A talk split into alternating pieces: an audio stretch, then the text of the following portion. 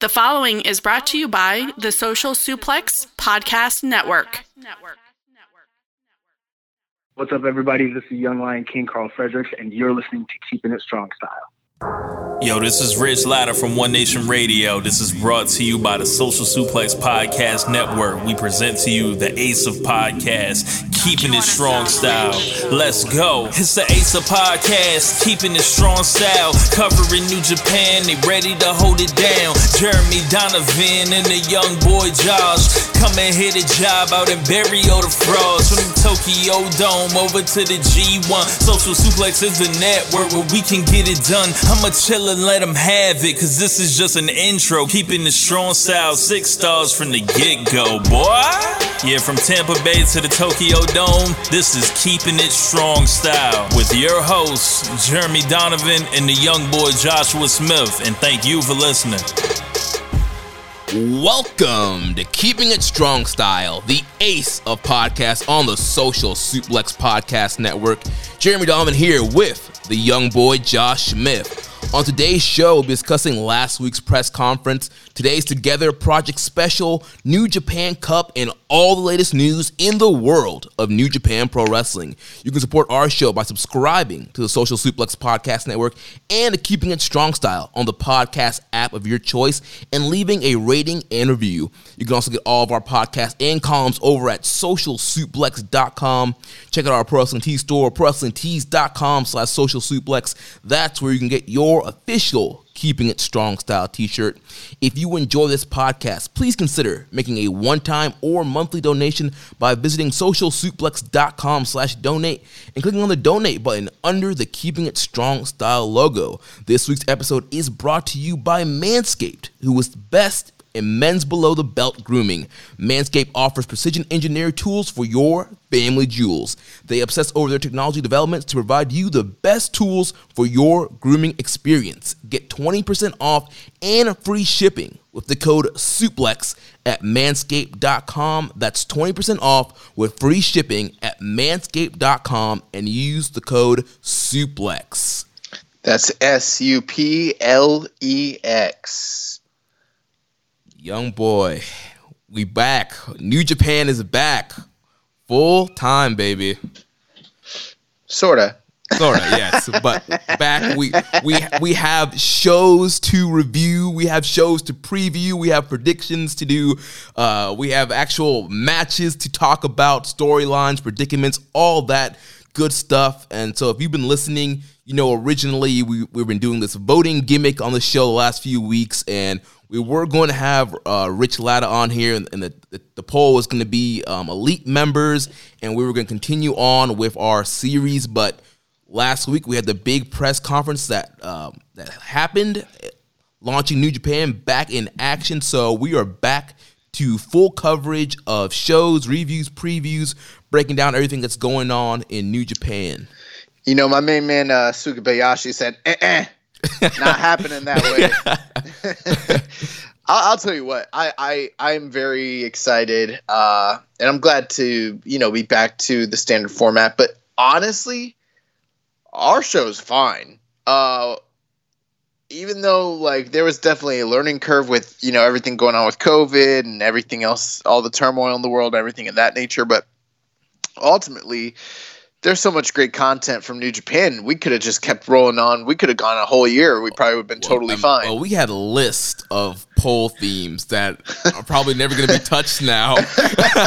we, yeah, we were ready for, for the rest of the year. Uh, but yeah, and I, I want to give a shout out to everybody that's reached out and who, who have been enjoying our shows, the final countdown series we did, and then the specialty series we've done with uh, AJ Styles, Shibata, and Nakamura. Um, so yeah, everybody was was digging those shows. Yeah, those deep dives were cool, but uh, you know, ultimately, who I am glad for is the fans, and you know, uh, everyone that is invested in New Japan Pro Wrestling as a uh, you know, as a form of entertainment, and the wrestlers, and the performers, and the actual you know, um, New Japan itself. Like that's what I'm you know happy about.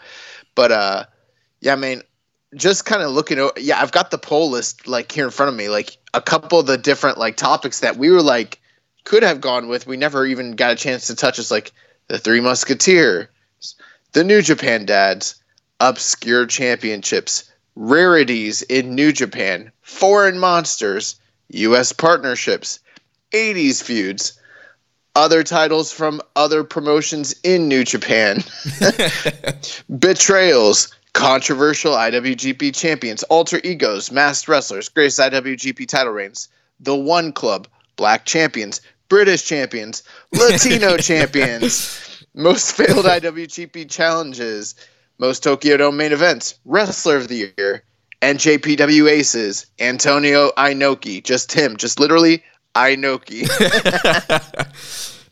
Junior and heavy champions, greatest IWGP tag title holders, greatest junior tag title holders, junior heavyweight Mount Rushmore, greatest never openweight champions, and the greatest US title holders. So I mean like literally we could have gone forever doing the format of the show. You know, and I'm sure in some at some point in some iteration, maybe we'll get to do some of that stuff. You know, just depending uh, on everything. But I'm so glad that you guys have chosen to st- stick with this show, and I'm so glad to uh, you know, to be discussing New Japan Pro Wrestling once again. And yeah, I'm happy. Yeah, man, this is going to be great. I'm so excited, so fired up to talk about New Japan and what's going on. So, like I mentioned, we had the press conference last Tuesday with special broadcast that was on New Japan World and YouTube. Bro, we were like when we when we saw that they were gonna be having the uh the press conference, I was like last week I was like, should we because we recorded early, keep you you know, keep in mind, I was like, should we jump on like and do a quick little, you know, something something now that the news is dropped? Jeremy's like, Nope, we're gonna go full throttle next week. And I was like, All right. yeah, I, I just didn't expect it to be like so soon. I had yeah, I mean who knows? Like we we'd heard some rumblings. Like we knew that they were doing and we'll get into the, the reports here. Obviously everyone kind of knows. We had heard rumblings that they were doing back-to-back nights in uh Osaka-jo Hall but we weren't really privy to the fact of anything else that you know these announcements would really entail. So it's kind of kind of shocking. Right yeah so yeah, so they had a special uh, press conference last week, airing on New Japan World YouTube, and they officially announced the return to action with a series of nine events to air without fans in attendance on NJPW World, obviously, which started today, June fifteenth. They announced this special Mystery Together project, um, which happened today. They announced New Japan Cup 2020, which will be held across eight nights as NJPW W World Specials, and with an open weight field for the first time in tournament history, with the winner being granted opportunity at the IWGP Heavyweight and Intercontinental Champion Tetsuya Naito. Uh, tournament will start on June 16th, with the finals in the Naito title match happening when NJPW returns to a live audience July 11th and 12th with a limited crowd in Osaka-jo Hall for Dominion. So there's going to be one third capacity for both of those shows. Um, and then we have some notes here from the Wrestling Observer newsletter on some of the procedure that's going to be going down with this return. So uh, it says here that staff and wrestlers have all been subject to antibody testing, and venues have been carefully prepared for a return to action. Um, the the events for the Hokkaido tour uh, have been canceled, um, as New Japan uh, plans to continue to run steady. Uh, all wrestlers and staff working the shows, they have to take their temperatures when they wake up and again before they go to bed and log the information and present it to the company, as well as the log of all the people they're in physical contact with. Any COVID 19 symptoms will result in a, a, quarantine period. There will be limited staff and press at the shows this month. Nobody with a fever above 99.5 or anyone with any symptoms that correlate with the virus will be allowed in the building. Everyone must sign a legal paper that they are complying with the directives. For fans at the Osaka shows, they are mandating masks be worn, temperature checks at the door, and fans must submit their own contact details for their ticket stub with their phone or email. They are limited to contact with others in the building. Stay two meters apart if taking. Uh, this is a key one that asks to keep loud cheering to a minimum. So basically, the Osaka shows will have uh, not have significant crowd heat there will be no autograph sessions or meet and greets. There will be a merchandise table, but they recommend usage of credit card rather than cash, and there will be a transparent shield in place. There will be no press interviews at shows, and all interviews will be done by New Japan official interviewers. Wrestlers must pack their own food instead of the usual catering backstage and bring the food with their names printed on the packages. Yeah, so it sounds like they are, you know, taking a lot of precautions there. And so just to kind of reiterate like what the press conference said, pretty simple. The first night which was earlier this morning. Uh, we have the Together Project. It's a mystery show where they had what eight matches, something like that. Yep. Yeah, like eight matches, and basically it's the same idea as uh, New Year's Dash. We don't get to know what what's on the show before it actually happens. It's you know pretty much uh, you know given to us on the spot, and then following that for the next eight nights, we get the New Japan Cup, culminating in the finals, which would take place on July 11th in a uh, you know one third audience um, Osaka-jo Hall, and then the finals. Uh, uh, whoever wins the finals will get their title shot the next night on July 12th against Tetsuya Naito. Um, along with this, they did announce that for most of the evenings, when we have um, uh, New Japan Cup action that there'd be special, like secret special matches um, along the way, which they haven't really, they hadn't. Uh, some of them were like singles matches, I believe, or maybe not. I don't know. But uh, it's you know I have to imagine that a lot of those probably involve Tetsuya Naito since he's the champion, he's on the tour. Right. Um, but that's pretty much it. So we get the the mystery show, the New Japan Cup, and then the two nights in um, Osaka Hall with with limited crowd um, to crown the New Japan Cup winner and then the the title match for the for that same person. So I, I know that we heard the rumblings of the back to back nights at Osaka-jo Hall, but were you surprised just that the fact that it's going to be one third capacity? Um, no, not at all. I mean, they're taking this pretty seriously. I, am surprised that they're having fans at all. Um, you know, a lot of these precautions that they're taking are great. The one thing, the one thing that I'm not seeing that New Japan has not said, and Dave hasn't reported it. They're doing antibody testing. They're doing temperature checks. They're doing record keeping. They're doing you know social distancing and everything of that nature. Where's the testing? Yeah, uh, it doesn't sound like they're doing the testing. Yeah, I don't know if they're having issues getting holding of the of the testing, or maybe just nobody's they just haven't reported that they're doing it. I, I don't know. It's very strange. Um, I mean, I don't know that whether they can or can't get uh, you know tests easily, but with everything that you know that's transpired over the past what since March, um, testing has been made so much more readily available in most places of the world. I'd I'd have to imagine that they have more access, you know, now in what June. Yeah. And yeah, more access in June than they did in March. Um, and I mean, at this point too, Japan has really gotten a, a, good grasp on this thing. I think like over the past few days, they had like I don't know, 33 new cases. We're talking nationwide. Um, you know, very few deaths. Like it's it, it's very very like low numbers at this point in comparison to say like you know Florida. We've got more. we've got more in Florida than all of Japan. It's kind of crazy uh, right now. Um, so yes, I don't know why they're not testing. I think that that's completely bizarre, and it makes me wonder: do they just not have access to it? Do, do they think it's not needed? I mean, I don't know. That's very strange. Yeah. So because eh, because I mean, everyone else is testing.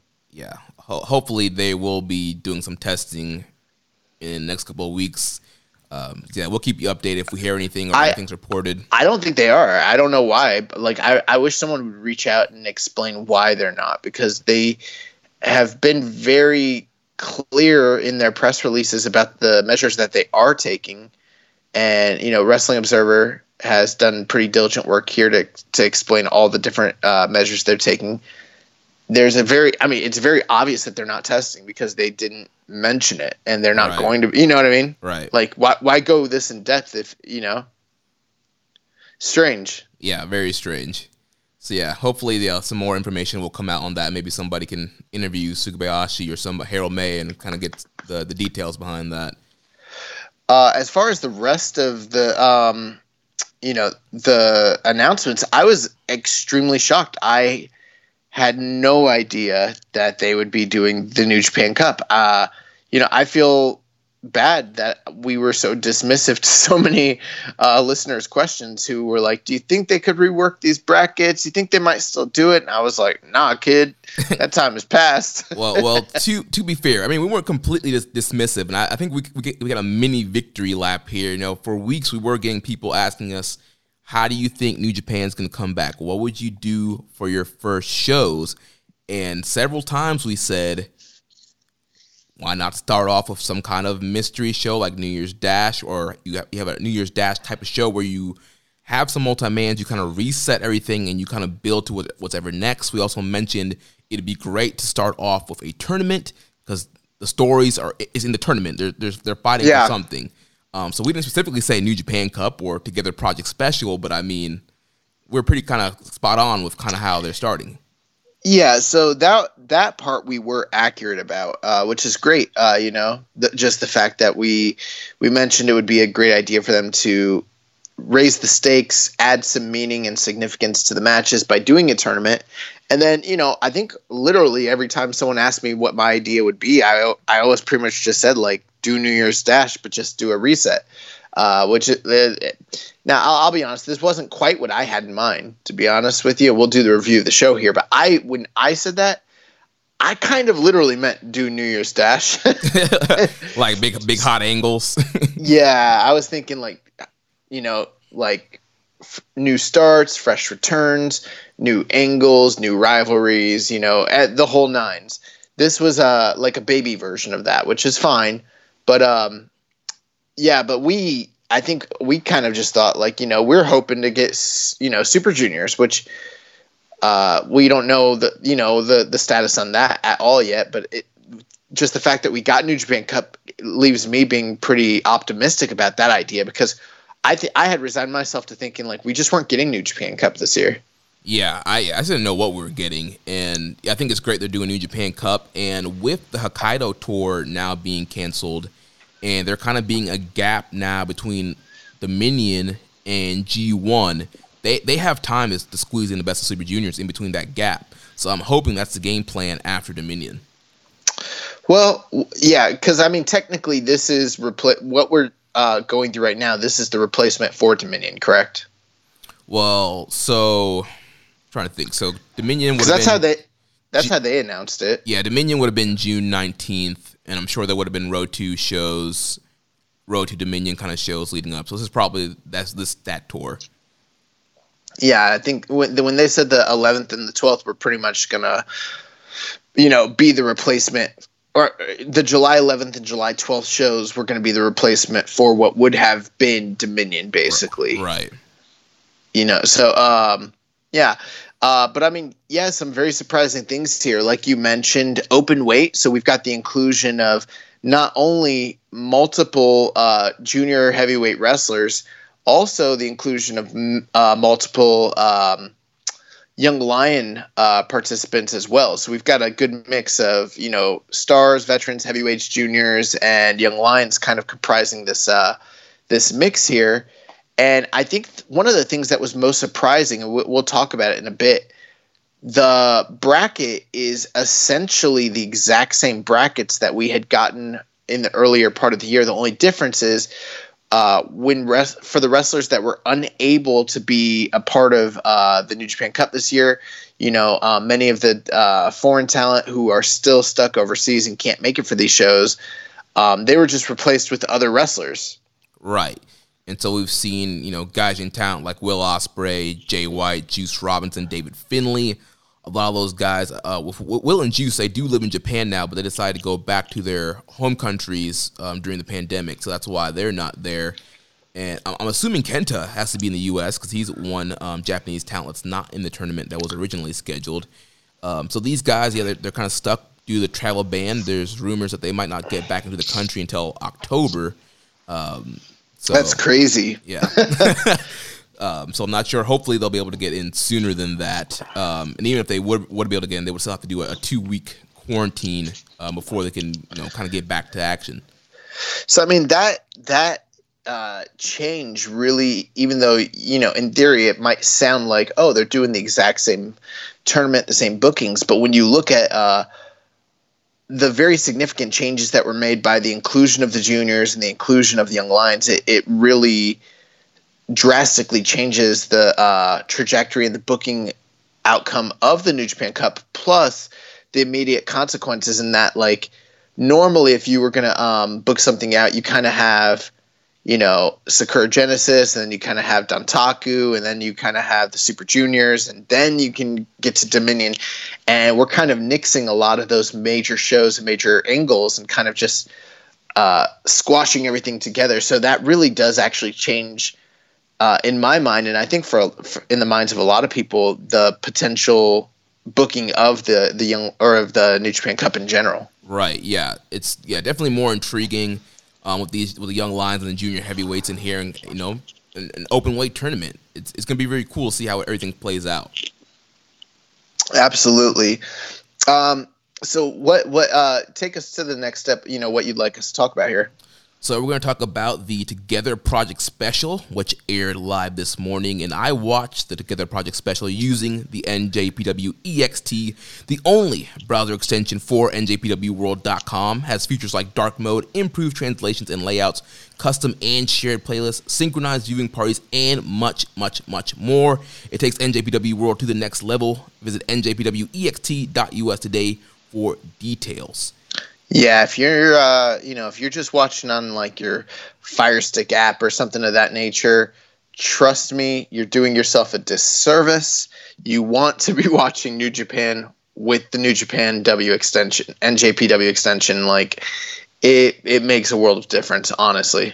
Yeah, and, and one of the great features, um, if you, I think it's a part of the Patreon features. And actually, it might be a free feature. I'm not 100 percent sure, but they, there's a spoiler-free feature where mm. you can so for example sometimes new japan will throw up like the winner on a graphic slide on new japan world you log in you get spoiled. You use the spoiler free mode with the extension. You don't have to worry about that. It blurs out the images on the slider and you can watch spoiler free absolutely yeah. I, that's a that's a key feature and i you know there's nothing worse worst. There's nothing worse than um, you know, staying off Twitter, staying off Instagram, staying out of group chats, whatever you know it is, the internet in general. Just so you can watch these events spoiler free, and then you you fire up your uh, you know New Japan World, and then bam, right there, Naito holding, t- holding two belts, and now Wrestle Kingdom is meaningless for you. Yeah, so definitely uh, check out the extension. A lot of great features there to enhance your New Japan watching experience. So yeah, let's talk about this together together project show here that happened uh, this morning here. So kicked off, we had a great video package talking about the return of New Japan. Before we talk about that, let I want to ask you what were your general emotions, thoughts, and feelings and expectations, you know, going into this? Uh, well, I was very excited. Um, you know, we, we've had we've had our AEW, we've had our, our WWE, and uh, but we needed our New Japan. So I was just very excited that New Japan was back, and I was just curious to see. Like, I had no idea what exactly would it look like, but I was very curious. And I mean, we we speculated for months now what empty arena New Japan would look like, and I, I think it kind of turned out similar to kind of what I was thinking, with the action being so much focused in the ring. It was in a smaller arena, uh, really kind of compact stage and set up there, and everything was really focused in, in the ring. Yeah, I would like to know where they hosted this because it's kind of a mystery. I don't even know where they're doing the recordings, but um, you know, I'll tell you this: the I was just so anxious over the past like 24 hours, especially after watching that uh, that backlash pay per view. after we watched the greatest wrestling match ever. It is a pretty good match, though. um, but yeah, it wasn't the greatest wrestling match ever, honestly. But um, yeah, after we watched that, I was like, God, I just can't wait for New Japan. But like, I was really, really, really excited. I also was like, I am curious. Like you mentioned, I don't know what to expect. Um, you know, I'm just hoping that it's really good. And so, you know, we finally got a chance to watch it today, and um, I thought the stage setup was awesome. Yes. Um, I I think I like the setup of this uh, and the look of of you know what they're doing here a little bit better than any of the other setups that I've seen, including um, AEW and and WWE. Yeah, yeah. It's like just how like it was small, but at the same time still kind of like big in a way. I, I think it was the production values. Like it was kind of minimalistic in that they didn't overdo it with the lighting. They didn't make the stage and and the background like this big prominent thing. They also didn't make it look dinky or rinky dink. You know, it still was very smooth, uh, well lit. Uh, it, I think it was great that there wasn't like a bunch of empty chairs to kind of remind you of what's going on. It was kind of just very intimate, closed off. It kind of reminded me of like uh, Shinjuku Face slightly in a mm, way. Yeah. Uh, um, but yeah, I think they, they did a great job as far as like the the background. And then the, the big thing is that um, the the main entrance of the stage had a large screen um, like LED display, which New Japan is not really known for that sort of thing unless it's a really big show. Honestly, most of the time it's just you know a Lion Mark curtain. yeah, you know, yeah, may, maybe like a little a little uh, metal like rafter or something like that. I don't know, like a, a little entranceway. It's not, it, but they're like they went full out here, and that kind of added a little bit of the atmosphere to to everything as well. Right. I mean, I know that they have like Titantron videos, but I feel like I, I really kind of pay attention to actually what the wrestlers like entrance videos were. Yeah, yeah. I think this is like one of the first times I got to like actually watch the videos. Instead of like in Korakuen Hall, they like put it on a projector up on that one little screen at the top of the building. yeah. um. So that was cool. Um. But yeah, that the, the beginning of the show was really great, like you mentioned. You know, um I thought that the production video was really good. Um, we've had so many commercials over the past, you know, few months that were like, our friends here at Modelo care about you and your loved ones and yada yada. But it seems like, you know, ever since everything, you know, kind of kicked off with George Floyd and everything like that, we've kind of been getting a little less of those types of commercials. I don't know. Something's going on. Uh, but this was so this kind of like was the you know the first time that we got like something big like that from New Japan and you know them kind of just showing like what happened with COVID and you know why they had to shut down and for 110 days and what they were doing in the meantime to kind of like uh, you know prepare for the comeback and then you got to see like all the fans and the wrestlers and you know the videos and the different little projects they've been doing, and I thought it was pretty cool. Yeah, it was awesome. Yeah, they were have they had fans submit videos um, on social media, and they they compiled those videos together. So we saw people from all over the world. We saw people from the U.S., Japan, uh, all over. Um, yeah, sharing their excitement for the return of New Japan. I saw some familiar faces, people we've met at meetups and you know different wrestling events across the country, uh, even here in the states. Uh, Jeremy, let me ask you, uh, why were why were you not selected when you put in your your Mark video? Well, I, I would have had to have done a Mark video. I know for a fact that you did a Mark video. Why wasn't it selected? I, I, I did think about doing one, but I just I don't know. I just didn't get around to it. Bro, that was that was our opportunity, our one shot to be featured on NJPW. Well, we're we're actually already featured on NJPW World with the uh, the Met the, the Liger stuff from Madison Square Garden in New York.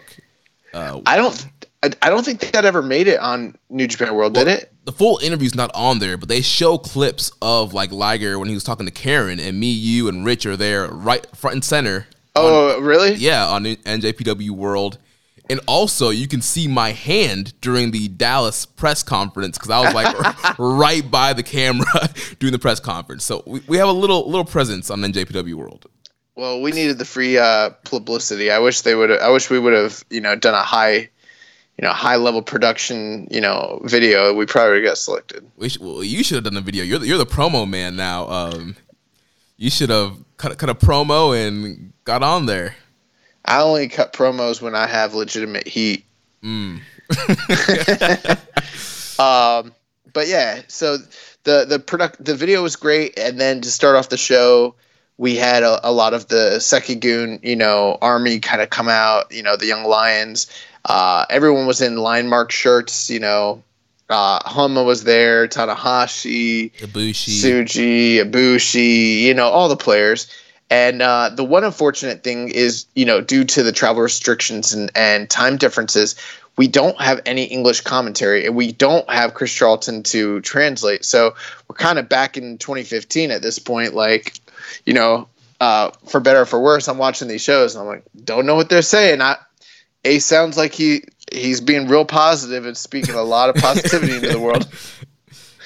Yeah. So yeah, I, I was hyped though. Like I, I, didn't even care. I wasn't understanding. I was just so hyped that they were there and there was something going on. Um, and, and, we'll talk about the Japanese commentary going forward. But yeah, I, I, thought they did a great job with the commentary and just uh, keeping things lively, even with uh, no crowd there.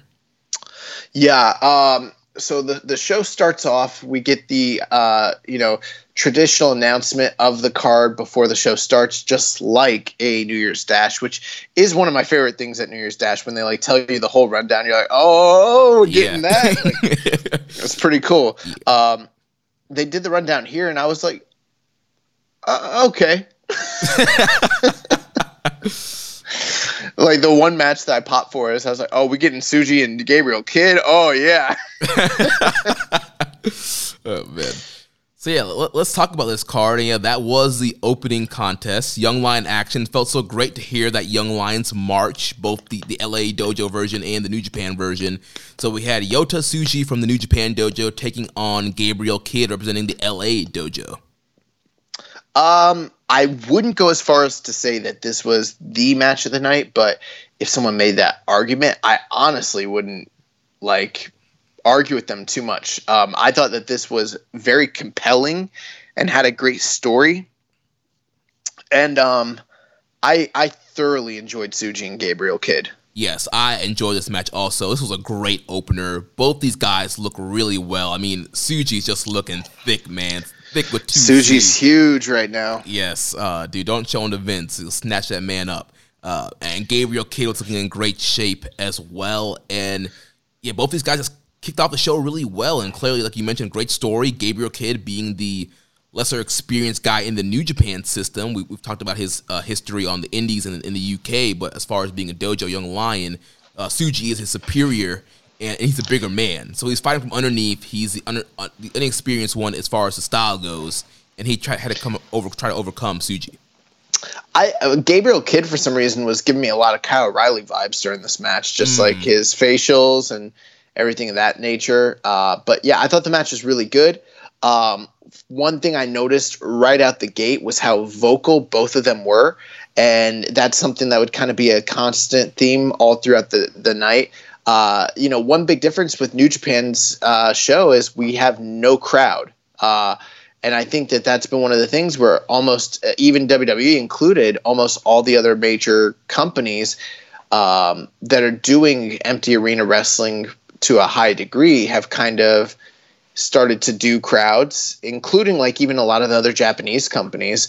Uh, and in this case, New Japan's not doing that. So I think one of the lessons that these guys learned was, you know, noise matters. There's no audience participation, so you got a lot of vocal emotion and emoting from the wrestlers all throughout. And uh, I thought Tsuji and Gabriel Kidd did a great job of that, not overdoing it, uh, just uh, the perfect right amount. And like you mentioned, the story of Tsuji, um, you know, kind of being the bigger, stronger, more experienced guy.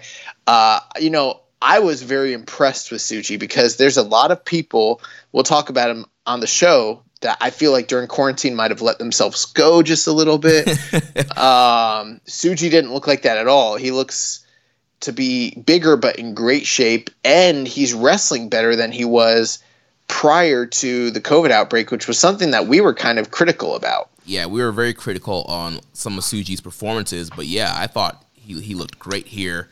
Um, and yeah, both these guys are just very hard hitting action. You know, that's the one thing with no crowd. You really hear those strikes. They were laying them in, kind of echoing, echoing out through the arena.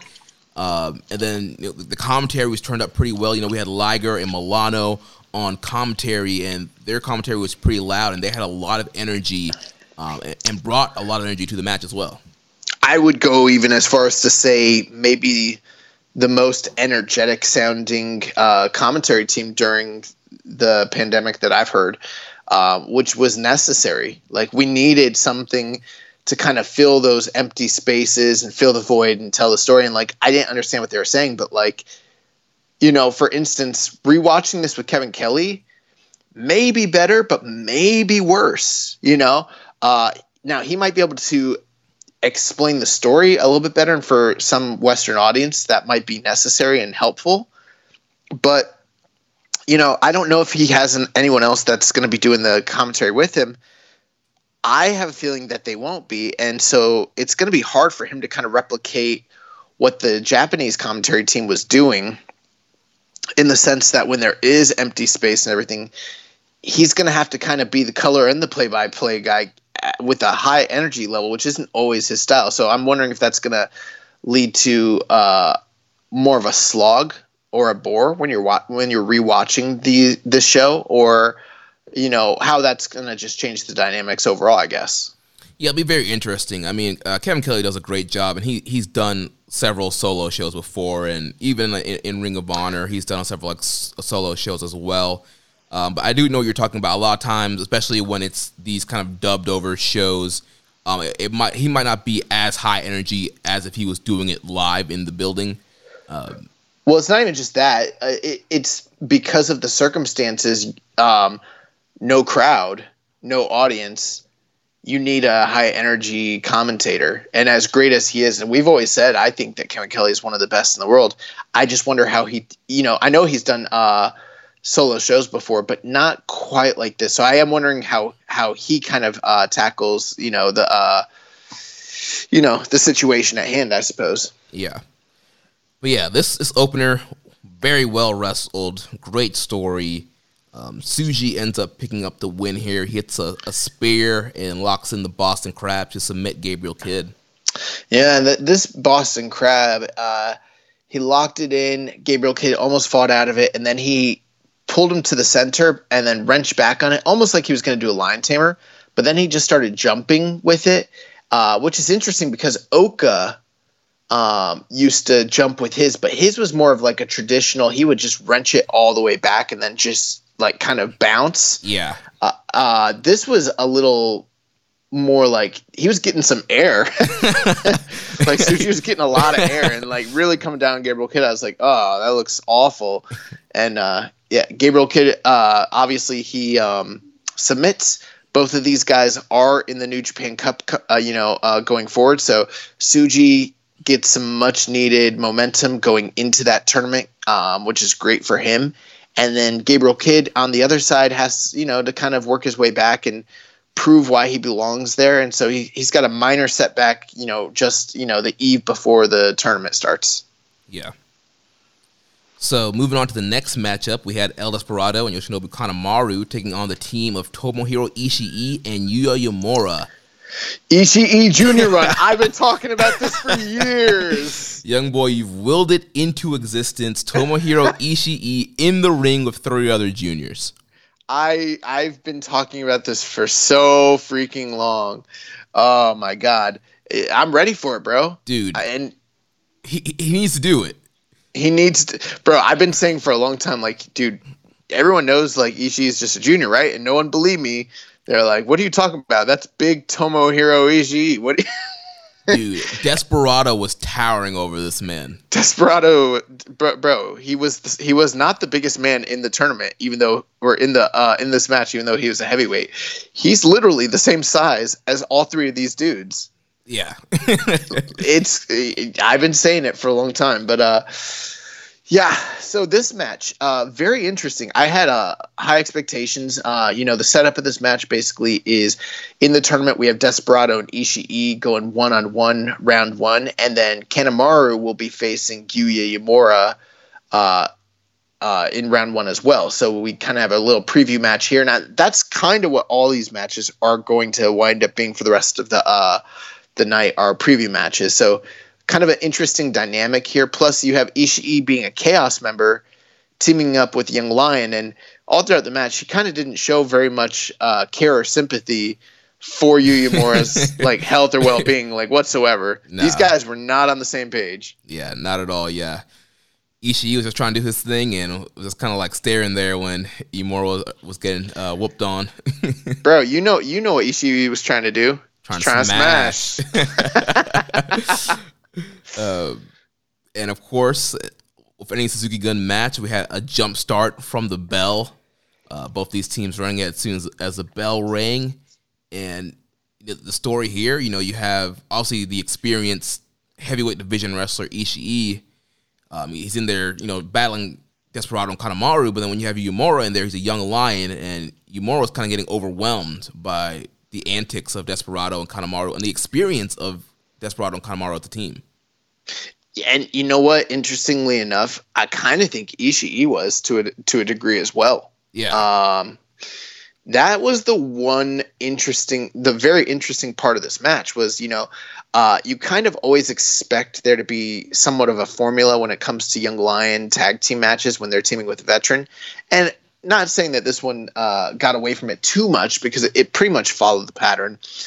But the big thing that was different, and what I think is smart here, is Ishii was also made to look very vulnerable in this match just due to the fact that Kanemaru and Desperado are so good at what they do as a heel tag team. You know, they cut off the ring. They got, I think they got a double heat segment. They got one on Yuya Uemura and one on Ishii. Mm-hmm. So they're, you know, it's almost like Southern style.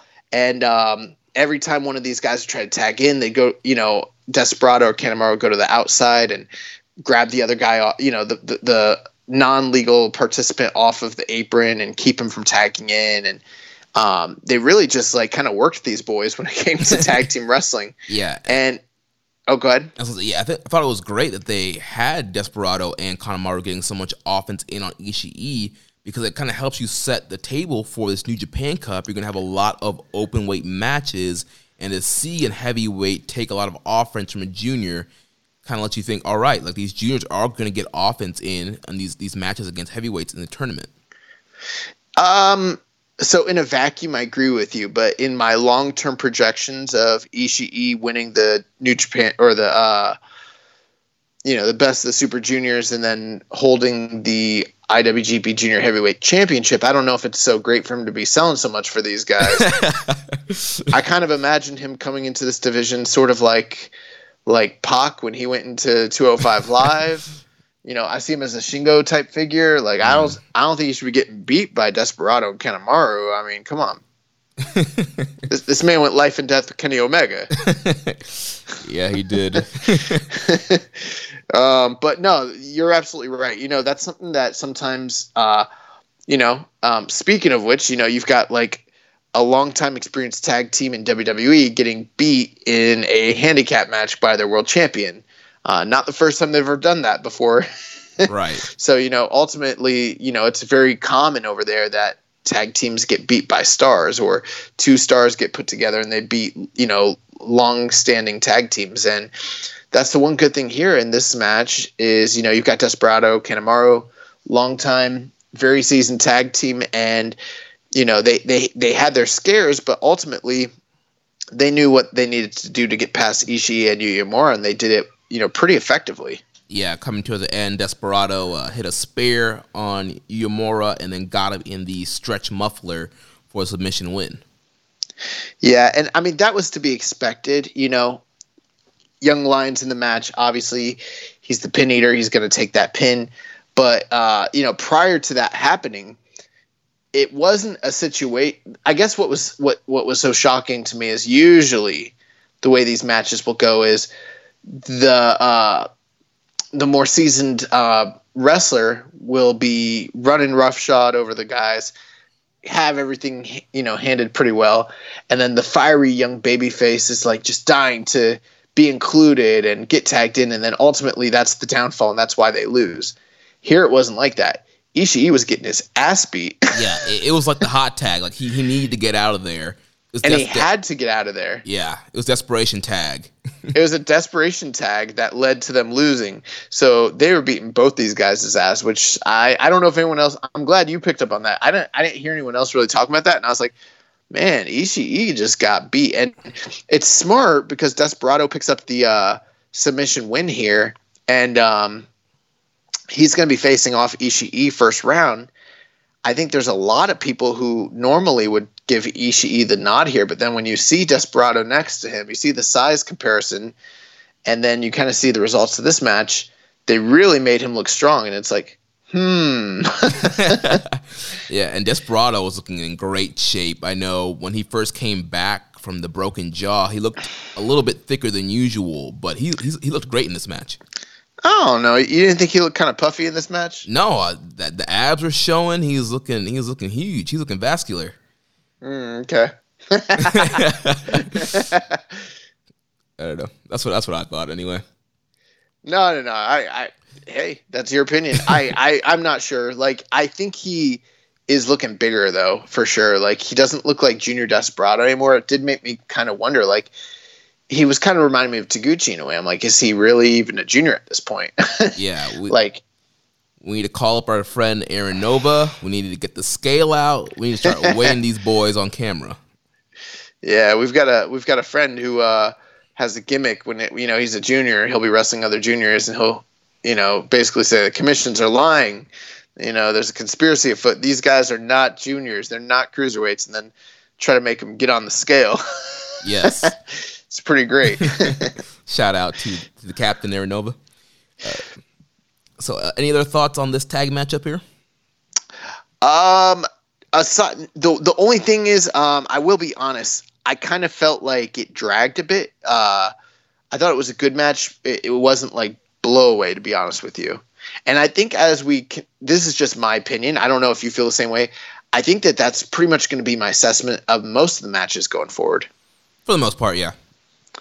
You know, um, I was kind of just interested to see what kind of gear these guys go into. Not expecting them to go into super high gear, but you know, with this moment kind of being like a special moment, them kind of returning and gearing up for the tournament, I was like, are we just going into straight road to mode? Which is what I think pretty much did happen here. Um, you know, is this going to be these guys kind of just working things out, getting the rust off, and you know, just kind of uh, giving us little previews, or are we going to get a little something more? You know, to kind of sink yeah. our teeth into, a little wrinkle going into the tournament. And for the most part, uh, aside from like the opener and the uh, the close, I think most of these matches were kind of just by the numbers.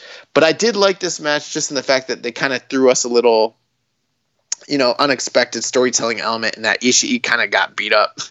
yeah, very very interesting there. So uh, moving on to the next tag match, we had the Bullet Club team of Yujiro Takahashi, Taiji Ishimori, Gedo, and Jado taking on the team of Hiroki Goto, Toru Yano, Tomoaki Honma, and Yoshihashi. Uh, one thing I do want to point out so, all throughout this show, I had my new gear alert eyes spectacles on uh, just to kind of see, you know, because I think that that's very telling, you know. Uh, some guys, new gear, big tournament, got to wonder what they're dressing up so fancy for, you know? Getting that push. and uh, I think the first real um, you know indication here was once I saw uh, Bone Soldier Taiji Ishimori. He's got a new entrance gear. He's got a new mask. He's got a, a new a new gimmick, new setup, and then his whole gear is uh, updated as well. Yeah, I mean, he came out here looking like Shredder from Teenage Mutant Ninja Turtle with the, with the helmet kind of gimmick that he had on, and yeah, I really liked his uh, his baby, new gear. Baby Shredder. there, there was Baby Yoda last summer. Now it's Baby Shredder. uh, yeah, I, I, liked his gear. Um, so yeah, makes you think maybe he's gonna get a little run here in this tournament. Well, when you're looking at the guys on this Bullet Club team, that's got to be the case. You're looking at um, now. Keep in mind, all these gentlemen are going to be in the tournament. So you've got Gedo and Jado, uh, who which I cannot remember the last time either of them were in a tournament. I'm guessing it was probably like a Super Juniors, like three or four years ago.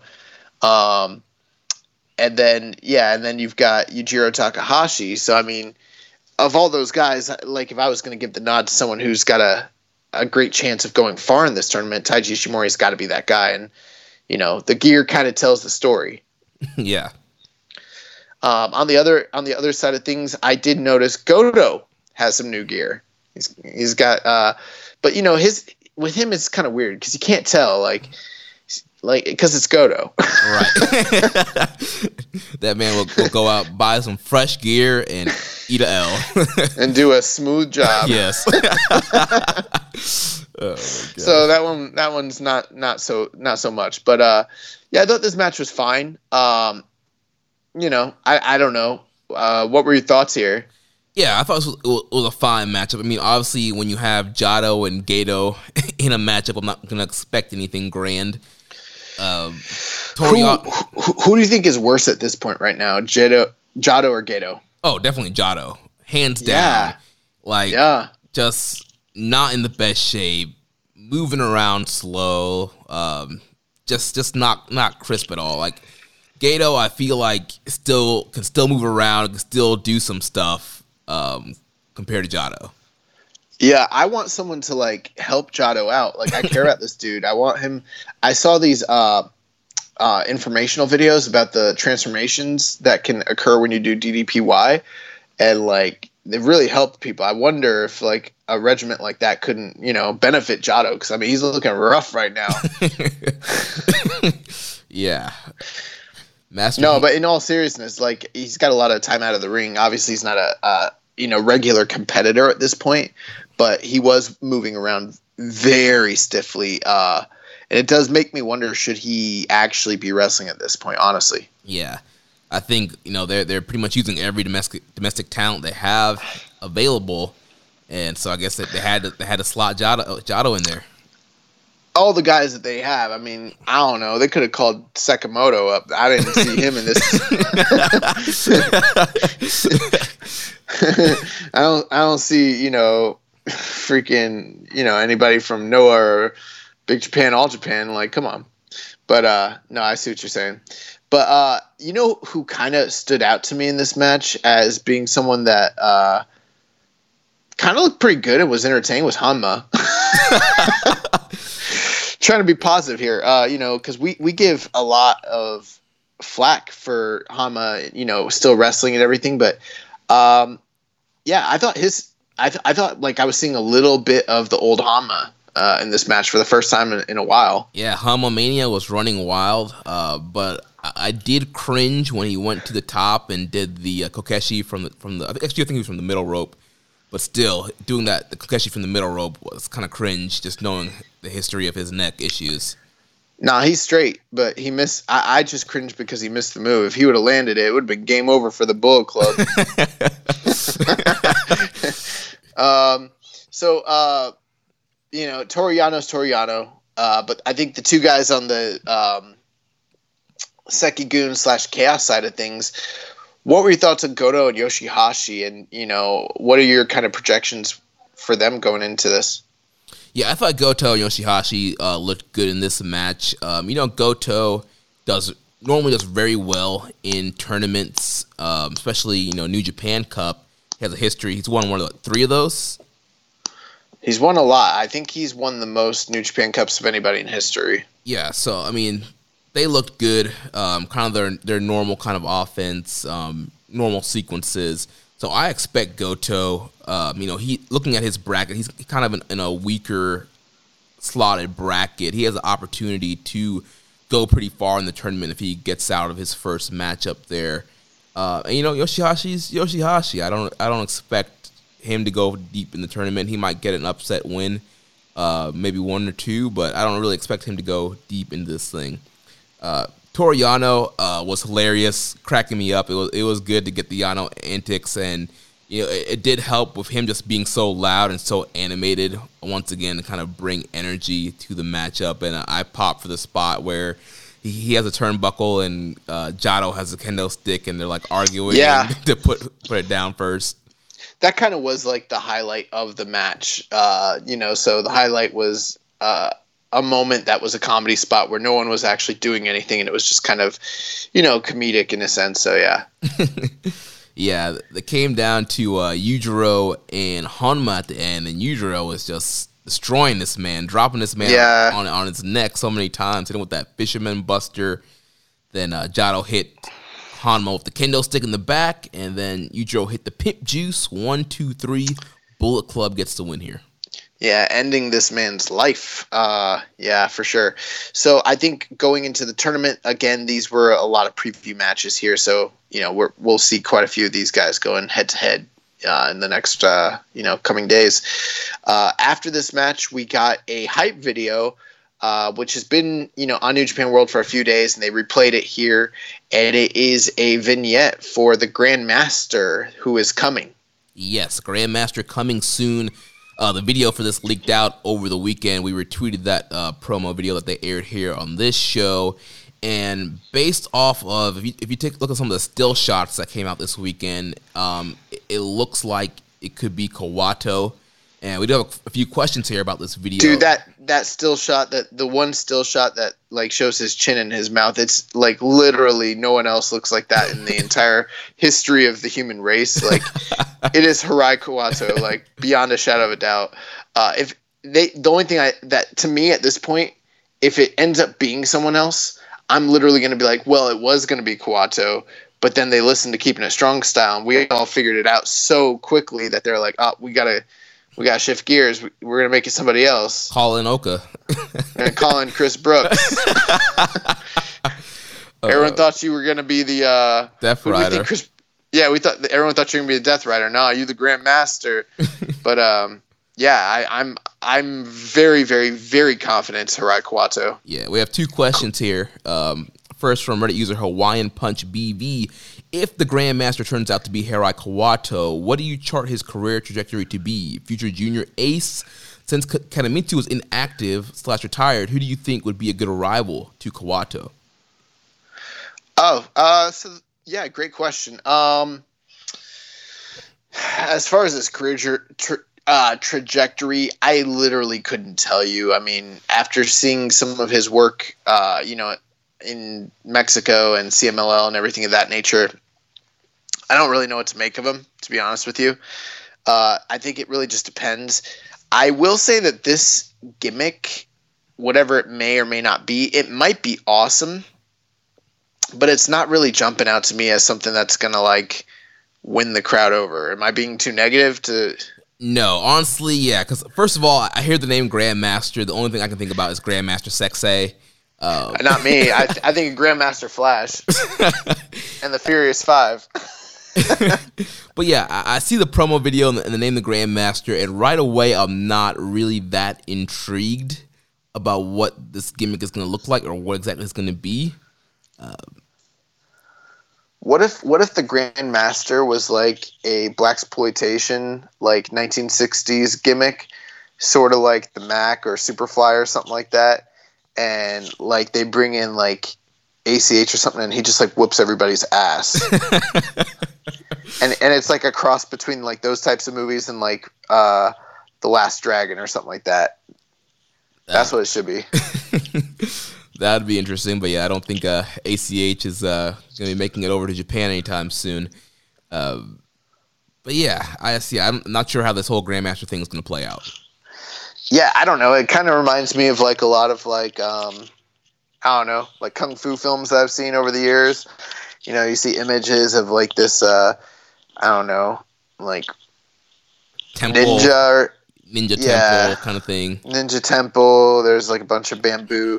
The guy's like running around, and you're kind of like, all right, so you're gonna bring in like a karate guy. I mean, a traditional like. What is he gonna be like a Shaolin monk? Is he gonna be like a samurai? Like, what is this exactly gonna be? I I hope it ends up being good, but I could see it like being like I don't I don't know. I could see it not working out. well, well, you know, uh, Avatar: The Last Airbender is on Netflix now. Maybe there's some inspiration there. Maybe he's going to be like the Avatar. It does kind of remind you of Avatar a little bit, or I don't know. It kind of reminds me of like Ninja Scroll or something like of that nature. So I don't know.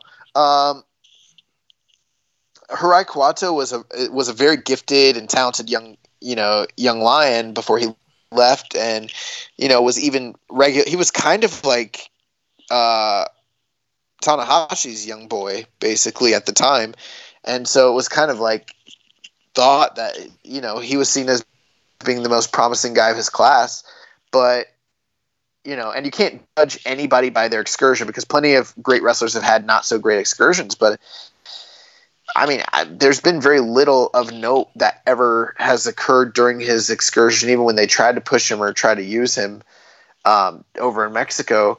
And there have been, you know, what's the word like inconsistencies as far as like people saying he was having trouble like learning the style, having trouble learning to base things of that nature. So I don't know, maybe you know, but maybe he comes back and he's fantastic. I mean, I, I really couldn't chart his trajectory. I think he could be a future junior ace based on what we've seen in the past, but I just don't know enough yet. So, what, what about a rival? Who do you think he could, could be a rival for him? I that's entirely dependent on who, what kind of gimmick they give him. You know, mm-hmm. I mean, you know, when they brought, it's easy for us to lean back on the past when talking about bringing in guys that we're familiar with.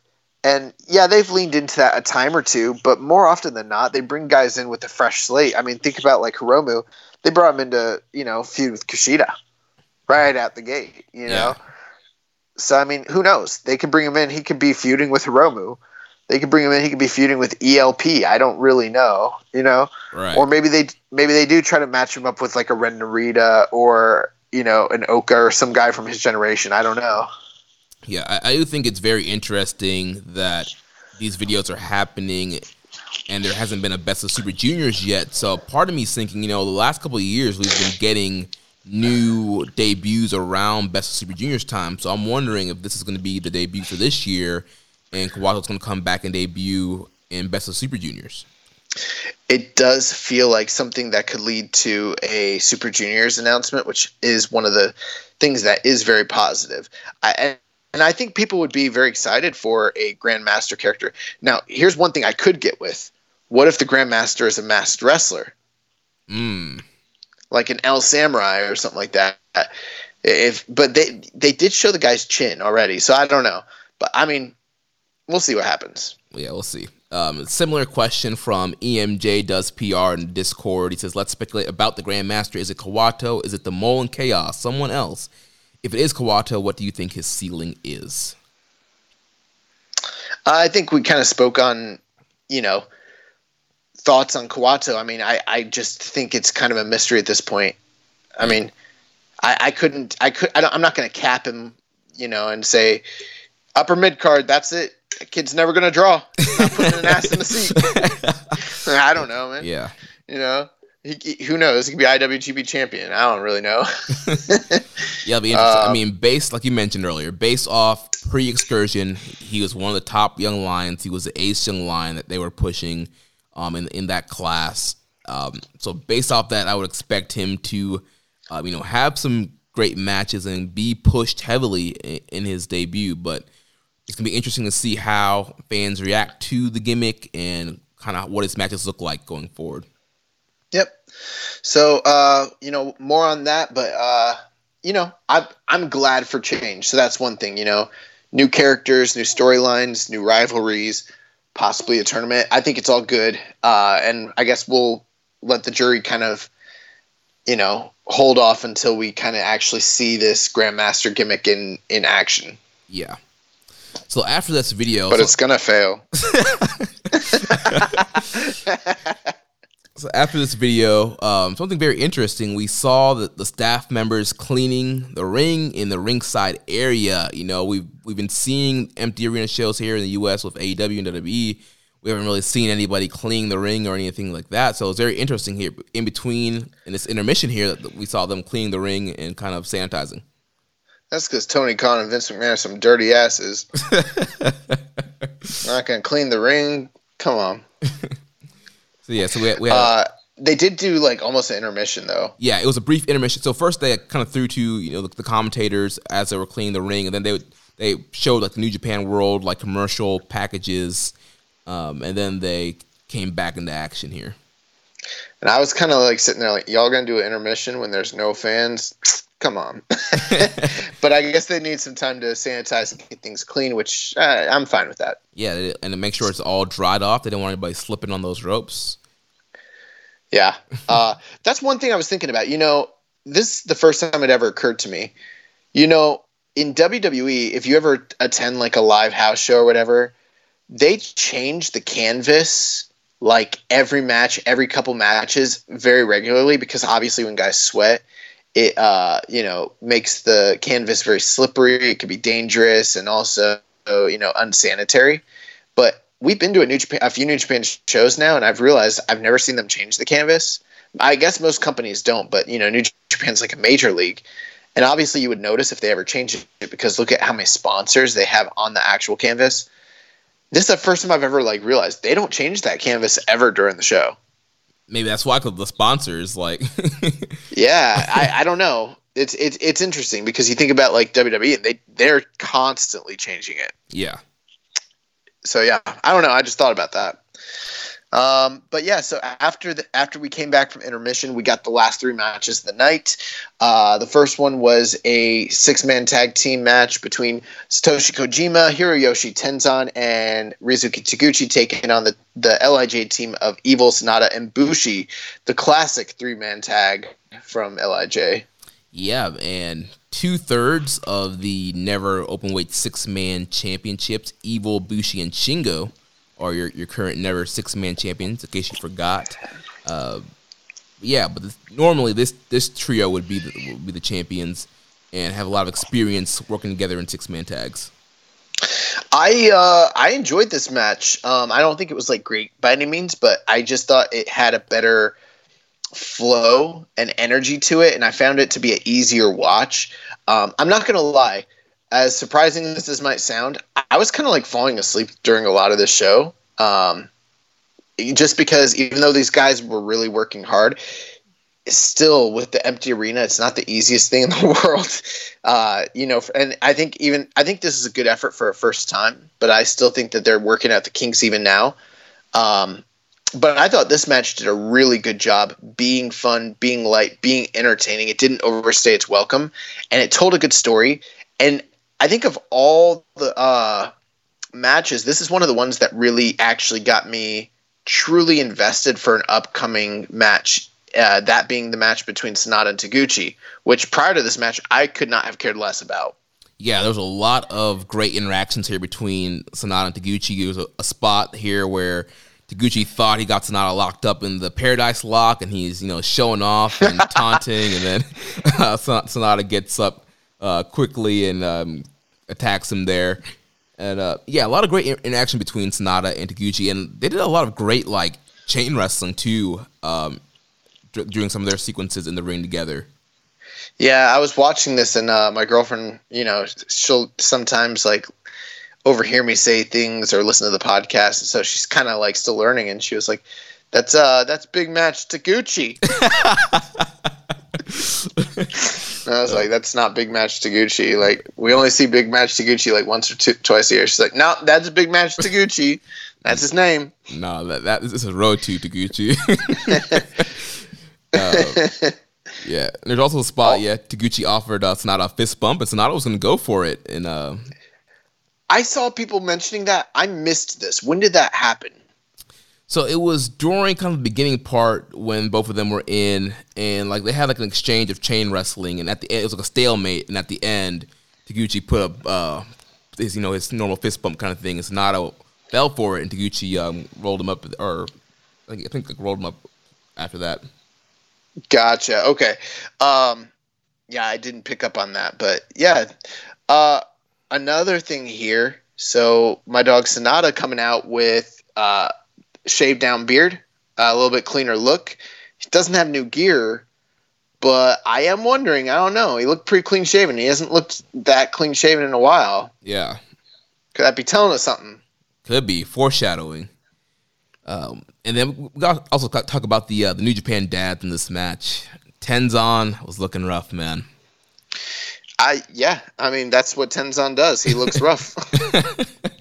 it's like man, like he's he's got to lay it down soon.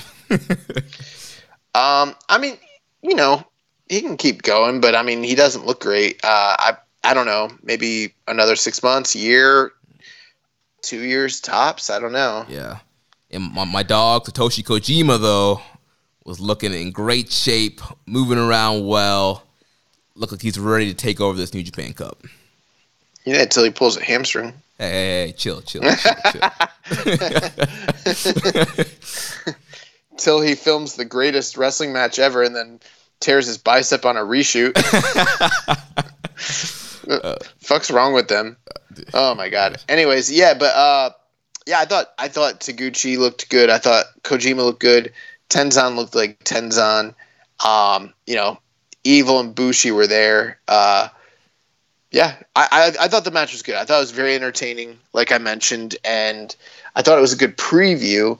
And um, you know, this one's interesting because I think from um, you know the Seikigun uh, Taguchi Japan side, like the only guy I realistically can see getting into the second round is Kojima.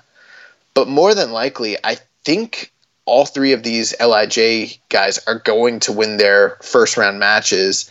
Um, so this was kind of like a, you know, a preview of like a foregone conclusion. Like I'm, I don't believe at all that Taguchi is going to beat Sanada, even though he came very close a few times in this, you know, six man tag. Right. Yeah, it was great to show Taguchi getting some near falls over Sanada to make you believe he had a chance, and then the end of this match it came down to Taguchi and Bushi, and Taguchi was able to submit Bushi, get the win for his team. So getting some momentum behind Taguchi and making you think that he has uh, momentum going into that match with Sanada and he could possibly pull upset. Does make you wonder, you know. Um, this company is not necessarily one for 50-50 booking, but they are often, uh, you know, one to make people who are going to lose in the future strong as challengers. So it does like I think a lot of these people that are winning are actually going to be losing in the tournament. Yeah. In many cases, not all of them, but yeah. And I think Taguchi fits that bill perfectly. So moving on to the semi-main event of this show, we had the IWGP Tag Team Champions Hiroshi Tanahashi and Kota Ibushi teaming up with Togi Makabe and Yuji Nagata to take on the Suzuki-gun team of Minoru Suzuki, Zack Sabre Jr., Taichi, and Douki. So, uh, once again, uh, new gear alert. I think you probably think I'm ta- going to be talking about Ibushi, but bump that. My dog Douki out here with the gold. oh my god, the gold tassels. Yeah, Douki out here with the face mask ahead of, of the pandemic. yeah, this dude is oh this dude this dude, this dude always knew about it. Like he conspiracy. Uh, but yeah, no, for real. Um, I was very excited to see, um, you know, Suzuki Gun in action up against, um, you know, the Seikigun team here. Hot take: I didn't think Yuji Nagata looked so good. Really? Eh, I mean, I didn't think he looked awful, but I don't know. He didn't look like he was moving so hot here, honestly, in my opinion. A lot of those, I thought a lot of the exchanges between him and Suzuki, like if you told me like guess which one's the old man, I would have definitely said like Nagata. Like he was looking uh, like a step slower, uh, less stiff. Like I don't know. We'll see. We'll see. They've always had good matches, but I don't. I'm not. I would say that that's one of the ones I was most excited for round one, and now after seeing this, I'm not as high on the match as I was previously. Interesting. I don't know. I, I like their their interactions and their exchanges here. Hmm. I don't know. Maybe I need to, me to rewatch it and focus it on Nagata again. Don't worry about it. We'll see what happens in the tournament. No, no reason to go all the way back and rewatch uh, an empty arena match, sir. um, but yeah, surprise, surprise, we had Suzuki Gun jump in the bell here on this match, get things kicked off here. Now, did you notice Kota Ibushi's got like some of the best gear he's ever had? Yeah, man was sparkling out there. Yeah, you're trying to tell me Tanahashi's going all the way. Ibushi's getting through at least round one. I'm telling you that much. All right, we'll, we'll, we'll see about that. We'll talk about our New Japan Cup predictions here in a second, but yeah, I'll see. But yeah, Dangerous Tekkers and uh, Golden uh, Aces here are going to be facing off in New Japan Cup first round matches. Old beef. Yeah, they were setting up a program with these guys before the pandemic hit and shut everything down. Yeah. So um, this was interesting in that you know when um, Suzuki Gun like jumped them before the bell, I was like, you know, a lot of these matches have kind of been um, sort of just in the ring. I'm kind of waiting for something to kind of like be a little bit bigger. And I was like, I haven't seen a Suzuki Gun jump in a while, like not like a proper one. And so I was like, oh man, these guys are going to go all over the studio. They're going to start using weapons. But in what I thought could have been a more free environment, they actually were like more docile. They did less than they normally do, and the, the you know they didn't all split off and attack you know the guys and choke them and hit them with guardrails and chairs and all that. I mean, they did a little of that, but it was much more tight and they almost got into the ring immediately and just started having a wrestling match again, which I was a little surprised by that. Yeah, I feel like with I think they realize like a lot of their Suzuki Gun antics and the jumping, I think it's for, for, crowd pops. I mean, they throw the guy against the railing and the crowd's like, oh, and you get, you know, the crowd gets really excited when they're brawling around ringside. So you really don't have any of that interaction. So why waste time on it and just, you know, do the, do the jump and then kind of get back to the action in the ring. Uh, one thing I forgot to mention. So Bushi came out in the previous match, and uh, speaking of things people couldn't do, he didn't spit any water. That's right. No, normally it's entrance he spits the water, and couldn't. It's not COVID friendly. Yeah, I don't think his black mist is going to be COVID friendly either. yeah, he uh, he is at a severe disadvantage. Tenzan might beat that man. He he's got no water spray out for you know for hype and for drip. He's got no black mist. I don't know, man. He all he's got is a T-shirt now. That's the only thing he can do. choke that man out. you better choke this man for for dear life. but um, you know, this is a match that I was expecting to be really high on, um, just given the talent that was in it, and I thought it was just okay. Yeah, it, it was a fine match. I enjoyed the interactions between uh, Ibushi and Sabre the most. Um, those, yes, those, me too. Those guys always have great chemistry, and so I really enjoyed some of their stuff that they were doing. Uh, interactions between Tanahashi and Taichi were, were interesting. Not so much. Uh, I thought they were interesting. Okay, uh, what were your thoughts? I don't know. I, I like the way they were kind of playing off of each other, and I don't know. I'm just kind of curious to see how their singles match is going to go. Gotcha. Uh, Taichi looked fat to me. Well, post match, we had both guys kind of like pointing at each other's stomachs and trying talking about each other are fat. Well, I saw the infographic in one of our group chats that you guys shared where Tanahashi like had shown his like body uh you know progression over the time in covid and like it looked like he got in really great shape but i could see that there was maybe a little bit of you know excess body fat i mean you got to cut the guy a break. He is getting, you know, up in years and he's always had phenomenal physique. He still does, arguably. But then you, you kind of contrast that to uh, Taichi, who's still, you know, fairly young guy. And I mean, bro, I don't know. Here's my I hope Taichi um, leans into this and starts putting on he starts cultivating more mass. uh, Just starts putting it on you know, thing with Taichi like yes, he did look a little pudgy, but I think part of the problem is he, his tights are like two sizes too too small. They always have been though. This was different. This was legit. Like he put on weight. Like I don't know if this guy did any squats. Like he like I don't know what he he wasn't doing shit. Like he was just this this dude was eating and grubbing, bro. Like he was chilling. Oh man. But but you know he's such like a smarmy heel. It works. Like so I would love it if he put on more weight. Like he just like became like Japanese Buddy Rose or something. Like I would love it. oh, that would be hilarious. So uh, came down to uh, oh, oh oh also I don't think Miho Abe is actually with Taguchi. I think she still is with Taichi because she put out a post about how she was unable to second him unfortunately during this tour. Yeah, I did see that tweet. Yeah, I think that whole Taguchi thing was a work. Oh man, they worked us, and we they got an upstanding podcast like us to report on it. It, it, it was a COVID storyline.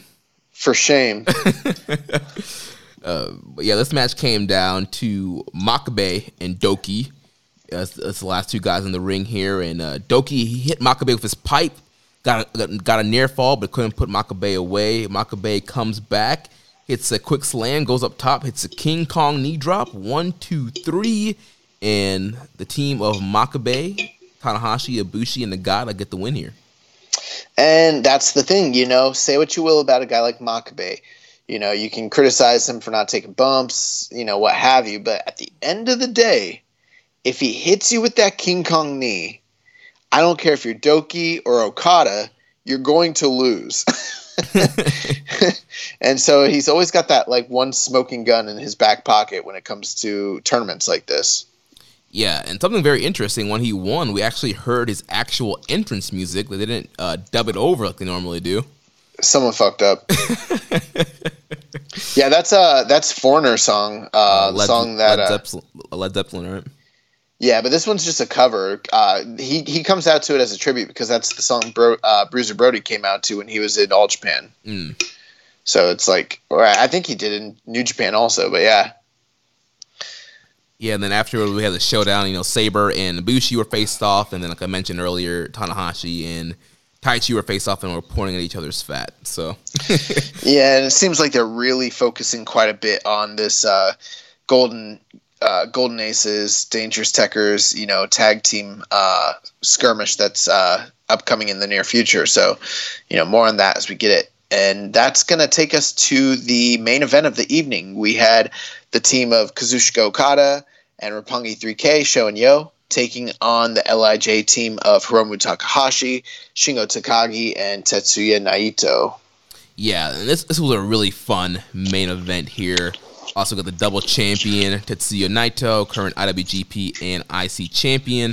We have Hiromu Takahashi, who's our current IWGP Junior Heavyweight champion, and we have Shingo Takagi, who is the uh, never open weight champion and one third of the never open weight six man champions. And then we have uh, Sho and Yo, who are IWGP Junior Tag Team champions. So a lot of champions, a lot of the top guys here. Obviously, we have you know the underlying rivalry between Naito and Okada, and uh, you know obviously coming off the Big Dome match with Naito taking the belts from Okada. Obviously, there's some history with Sho and Yo and Hiromu in junior tag action, and Shingo um, in junior tag action with Sho and Yo, and it's obviously the, the, the rivalry with Shingo and Sho that we've seen in the past, and that rivalry is going to come to a head in the first round as Shingo will be taking on Sho in the first round. Sho replacing Will Ospreay. One thing I noticed here, uh, and it's not the first time we've seen this, but I again I think it's very telling. Uh, new gear from both members of Roppongi 3K. Um, in the past, we've seen them when they go on solo ventures during tournaments, specifically where they've kind of implemented different looks. But um, this might be the furthest departure that they've ever had from one another. You know, kind of. Uh, you know, given the fact that they have such similar looks when they're tagging together, um, I gotta say this: I think Sho looks fucking ridiculous. Clearly, this man has a quarantine haircut. this man, there's because there's no way that any self-respecting barber gave that man that fade. It looks atrocious. I don't know. I don't think it was that bad. oh no, Jeremy, it's bad. it's real bad. uh, but yeah, oh man. But yeah, he yeah rocking that haircut. He did have yeah his kind of a solo gear, where rocking the trunks, and then um, Yo was rocking long tights, kind of a silver and black kind of pattern there. Now this man, they both kind of gotten the blonde out of their hair to a certain extent, but uh, Yo kind of has gone all the way to a like a more serious black look uh, as far as like his hair color. So I think that his attire kind of uh, matches more with like a, a serious tone. Uh, Sho's gear is very similar to what he's had in the past, you know, with like the high voltage thing, right? Um, or sh- but this one was a less Owen Hart, less heavy machinery looking. It was more based on like the lightning bolts and stuff. I don't know if I liked it quite as much, but uh, it still was fine. But man, his hair. Uh, and then uh, Okada, but, um, Okada was rocking the the Wrestle Kingdom uh, light up glow in the dark gear. I, I really like that gear, and I really like that look for him. You know, um, I don't know. I just think like the whole Rainmaker thing, and he's don't get me wrong, he still is the Rainmaker, but like that same look that he had for the past couple years kind of fit him as the champion. And obviously, we're going into a, a new phase of his career where he doesn't currently have that title. So I think uh, a new look has kind of been long overdue, and I, I like this look, and I, am glad he's kind of sticking with it. Um, one thing here is I think what we're going to be seeing going forward. You you kind of mentioned the backstories with all these guys and everything of that nature, and obviously there's a long history, a lot of the competitors, but um, what surprised me about this was that there was not very many points in the match where while I was watching it, I felt very convinced, like, oh, they're foreshadowing a Okada uh, Naito match down the line. I didn't feel that way. What I felt like is, oh, they're foreshadowing what we've been speculating about for a while is current dissension amongst the ranks of LIJ. Yeah. And it makes all the sense in the world because of how top heavy and belt heavy and like power hungry the group as a whole is. And I think going forward with them having all these quote unquote special matches throughout the um, New Japan Cup, I think we're going to see more of this. I think we're going to see Naito teaming up with his, uh, you know, stablemates who all happen to be in this tournament to potentially fight him for his title. And then we're going to see him team up to face other top challengers, uh, top prospects from the tournament on their off nights. You know, so we might see him tag against the Golden Aces. We might see him going up against you know whoever, and night after night, it's going to be interesting because we're going to see the internal conflict between the guys that he's facing that are coming after his belt, and then him and his partner having conflict because even though they're stablemates, you know, Sanada wants his belt, Shingo wants his belt, Hiromu wants his belt, Evil wants his Yeah. belt. You know, even Bushi, he's gonna choke a bitch. Like he's gonna So the one thing I want to talk to you about about this match. So we have been um, very critical on Naito's performance and just the kind of the breakdown of his body over the last couple years. What do you think about Naito in this match? How do you think he looked here? I thought he was moving better than I'd seen him move in a while. I don't think that there was enough for me to say, "Oh wow, this rest did wonders." 2017 Naito is back, baby. 2016 Naito is here. Like I can't say that, but he didn't look as like rough like when he was running, when he was just moving around. He looked well rested. He looked pretty fluid, honestly. Uh, I think I will say I think that just given my initial thoughts, I think that this has been good for him, just because he looked pretty good. But I wouldn't say like, oh man, he is back.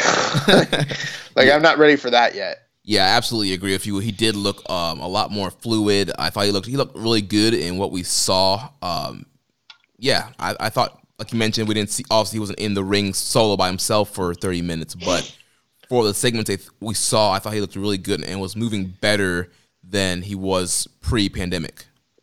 there was th- something that he tried at the end of the match. So, uh, and we, we, I still want to discuss the whole match, but I just want to touch on this. So, at the end of the match, to set up the Destino, he did this move where basically he puts the guy in like a dragon sleeper and then jumps over their shoulders and gives them like a reverse DDT.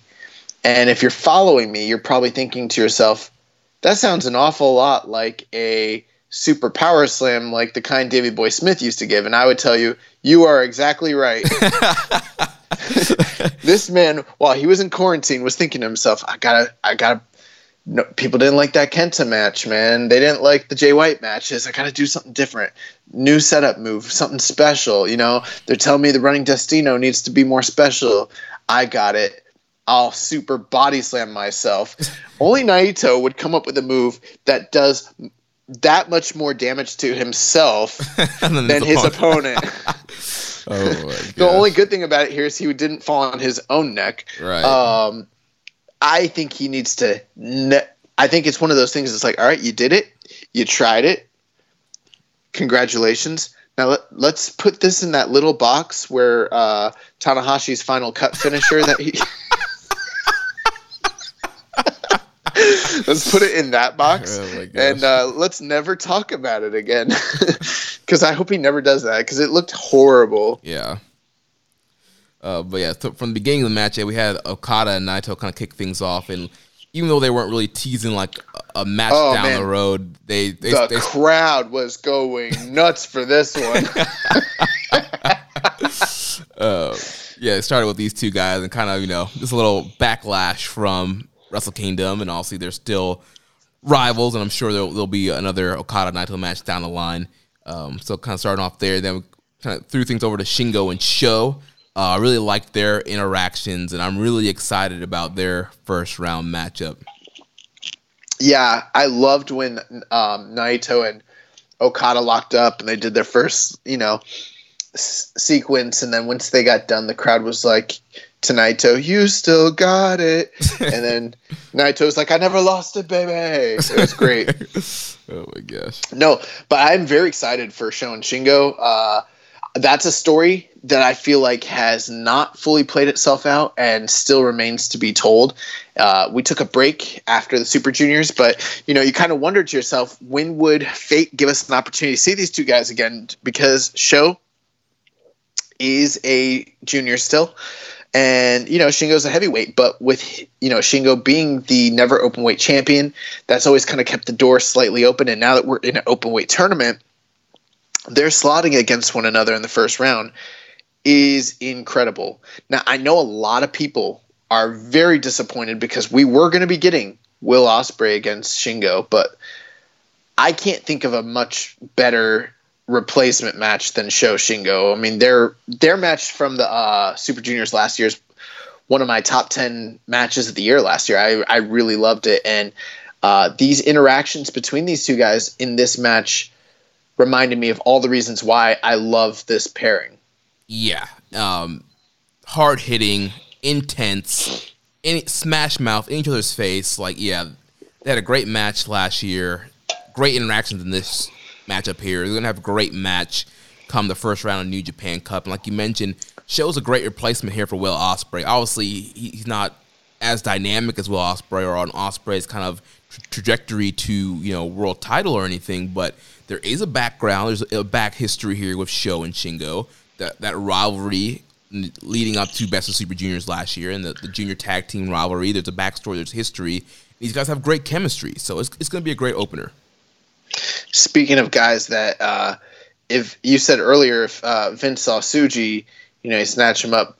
Don't show Vince McMahon a picture of Will Ospreay right now. Oh my! God he'll gosh. be like, "Whoa,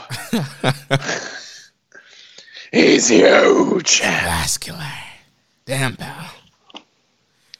Yeah, yeah, bro. Like I don't know, but anyway. So uh, back to this match. Uh, really, really good. Um, and yeah, I don't know. I don't have much more to say. Uh, Yeah. You know. I, I really liked the uh, segments with Hiromu and um, Yo, Yo, uh, where he was just like laying into him with strikes and punches, and then he tagged out to Shingo, and then Shingo kind of did the same thing, and they're just kind of putting the the brakes to uh putting the boots to to Yo. I don't know if I remember uh, too many tag matches that really involved both Shingo and Hiromu, by the way. So that also kind of felt special. I'm sure they probably have in like maybe a ten man or something. But this felt like the closest I've ever seen them work with one another. yeah, it was great. And it's one of those things like all of LIJ, like no matter what pair, no matter what trio, they all seem to always work well together. And yeah, Shingo and Hiromu, no difference here. They worked really well in this match. Now, um, my feelings were like at the end of it all, are we are they trying to hypothetically tease a Hiromu Shingo final? Because that's kind of the feelings I got coming out of this match as opposed to anything related to anyone else in the match. Yeah, like like you mentioned, they're teasing some LIJ dissension, and yeah, with both of those guys being on opposite sides of the brackets, they very well could. I mean, we could end up with a LIJ final four with Evil and Sanada on the right side of the bracket, and um, well, actually, Bushi's on on the right side. Bushi also. Bushi's on the same side as Evil and Sanada's on the same side as uh Shingo, so that's not possible. Yeah. But I like I like where you're going with it. So yeah, three of the final four could uh be LIJ. and that's fine because we know Bushi's not going to make it anyway, so that makes total sense. Uh, but um, yeah, I mean, um, I we'll, we'll get to our predictions here, but I mean, could you imagine if that was the final, like Shingo and Hiromu? I mean, you know, move over Will Ospreay. Like, there's a new match of the year in town. And also, there's kind of a backstory there because when Hiromu was injured, Shingo was the one that kind of came in and quote unquote replace him or took his spot while he was. He took gone. his spot like he was Curt Hennig. Take taking his spot, kid. Um, so yeah, maybe there's something Hiromu wants to prove. Like, yeah, thank you for coming in, but you're not me, and you, you know, you didn't take my spot. Like, I, I'm here. Nah, the, the story is much more simple than that. Oh, you think you're the baddest? well, I'm crazy. Let's do this. Oh, That's the story. Yeah, so uh, this match it came down to the end. It was Naito and Yo. Um, Naito ends up hitting the Destino. One, two, three. LIJ gets the win here, and then you know Naito is cutting his closing promo, and um, they go for the LIJ fist bump. Hiromu puts his fist in. Shingo does not. He walks off. He grabs both of his NEVER titles and walks off. Yeah, and prior to that, Hiromu like teased like he was going to walk off and acted crazy and started to walk off and then came back. So the whole thing was very uh, divisive, and uh, you know, Naito did the golden roll call, but like no one else came out, just the guys that were in the match. So. Um, yeah, I would say that this doesn't feel like this is the most cohesive moment for uh, Los, Los Ingobernables de Japón. Um, and I feel bad for Yo, you know? New hair, new gear, same old shit, eating the pin. Uh, Something man. just tells me like his chances of winning this New Japan Cup are, are not that high. Um, oh, one other really funny thing that happened. I forgot. I wanted to mention this. So, uh, Taguchi, after uh, his team won their match, and he's walking up, he gets to the camera. He's like, "IWGP Yes. Heavyweight Champion." Yes. yes, that was great. Oh my god. I was like, I was like, oh my god, this guy's a freaking fool. Anyways, and that pretty much does it. That that was the whole. That's the whole night. That's the Together Project show. yeah, it was a great show. Um, great way to kick things off. Can I tell you? I don't think it was a great show. I was like falling asleep for most of it, and I think that it was good. I was like, I here's the thing. Okay, I feel really bad because I want to be so positive about this show because we waited so long for them to come back, and I would like basically equate this show to like comfort food. You know, like it's like some mashed potatoes. Like mashed potatoes are really good but you wouldn't be like, oh, they're out of this world. It's like they're mashed potatoes. You, you know, they're, they're good. They, they help you, they make you feel better. But know, that's just what they are. That's what this show was to me. I, I, to me, this is just like a glossed up road to show. Yeah, it And I- was. and I, I maybe it was expectations. Like, I honestly I wasn't expecting anything blow away. I wasn't expecting to see any four star action here. I was expecting kind of this level of action. I, I love the presentation. I thought the guys, you know, put on a good performance. Um, I don't know. I, I really enjoyed the show.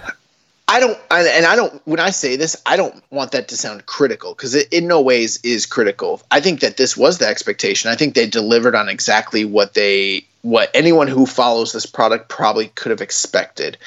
My fear, though, is that many people, because they're so deprived of New Japan, are going to turn around and say, "Great show," and I was like, "Well." It really wasn't. It was just a preview show. Like it was a road to. It was it was cool because it you know we haven't had it in so long, but um, you know, I would I would rather take like a New Year's Dash over this, Mm. personally, or something like that. You know what I mean? Yeah. That's kind of my feeling. Um, like I know there's a lot of people out there that like want to be like positive about everything, but I'd rather be the people that are truthful about everything. You know? Yeah. And at the end of the day, like, if you want to talk about star ratings, I mean, most of the stuff I've rated on the show was in the three star range. Peaking with the main event, I went three and a half on the main event. Uh, that sounds about right. it's, you know, it's your typical LIJ uh, three and a half uh, main event style matchup. But overall, I know I was just really excited. I really enjoyed the show. Again, if you're talking about in ring standpoint, obviously there was no like quarantine bangers on this card. Um, like you mentioned, it was a, a higher level, a little bit of a high level road to show. The key for this show was to get you hyped for New Japan Cup and to preview those matchups and get you thinking what's going to happen down the line. Well, here's my thing. I don't think that I am a very big fan of empty arena wrestling. Like uh, even watching like some of the Western products that have it, I gen generally don't find it to be to my liking, especially without a crowd. I think that this was by far the best presentation of empty arena wrestling that didn't have a crowd. Right.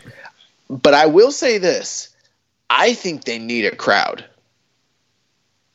I, I I'm not saying that they should expose the wrestlers because that might be problematic from a kayfabe standpoint. Um, you know, like it, it, it's just a totally different dynamic in New Japan as opposed to say like AEW. You know what I mean? Right. Especially factions and everything.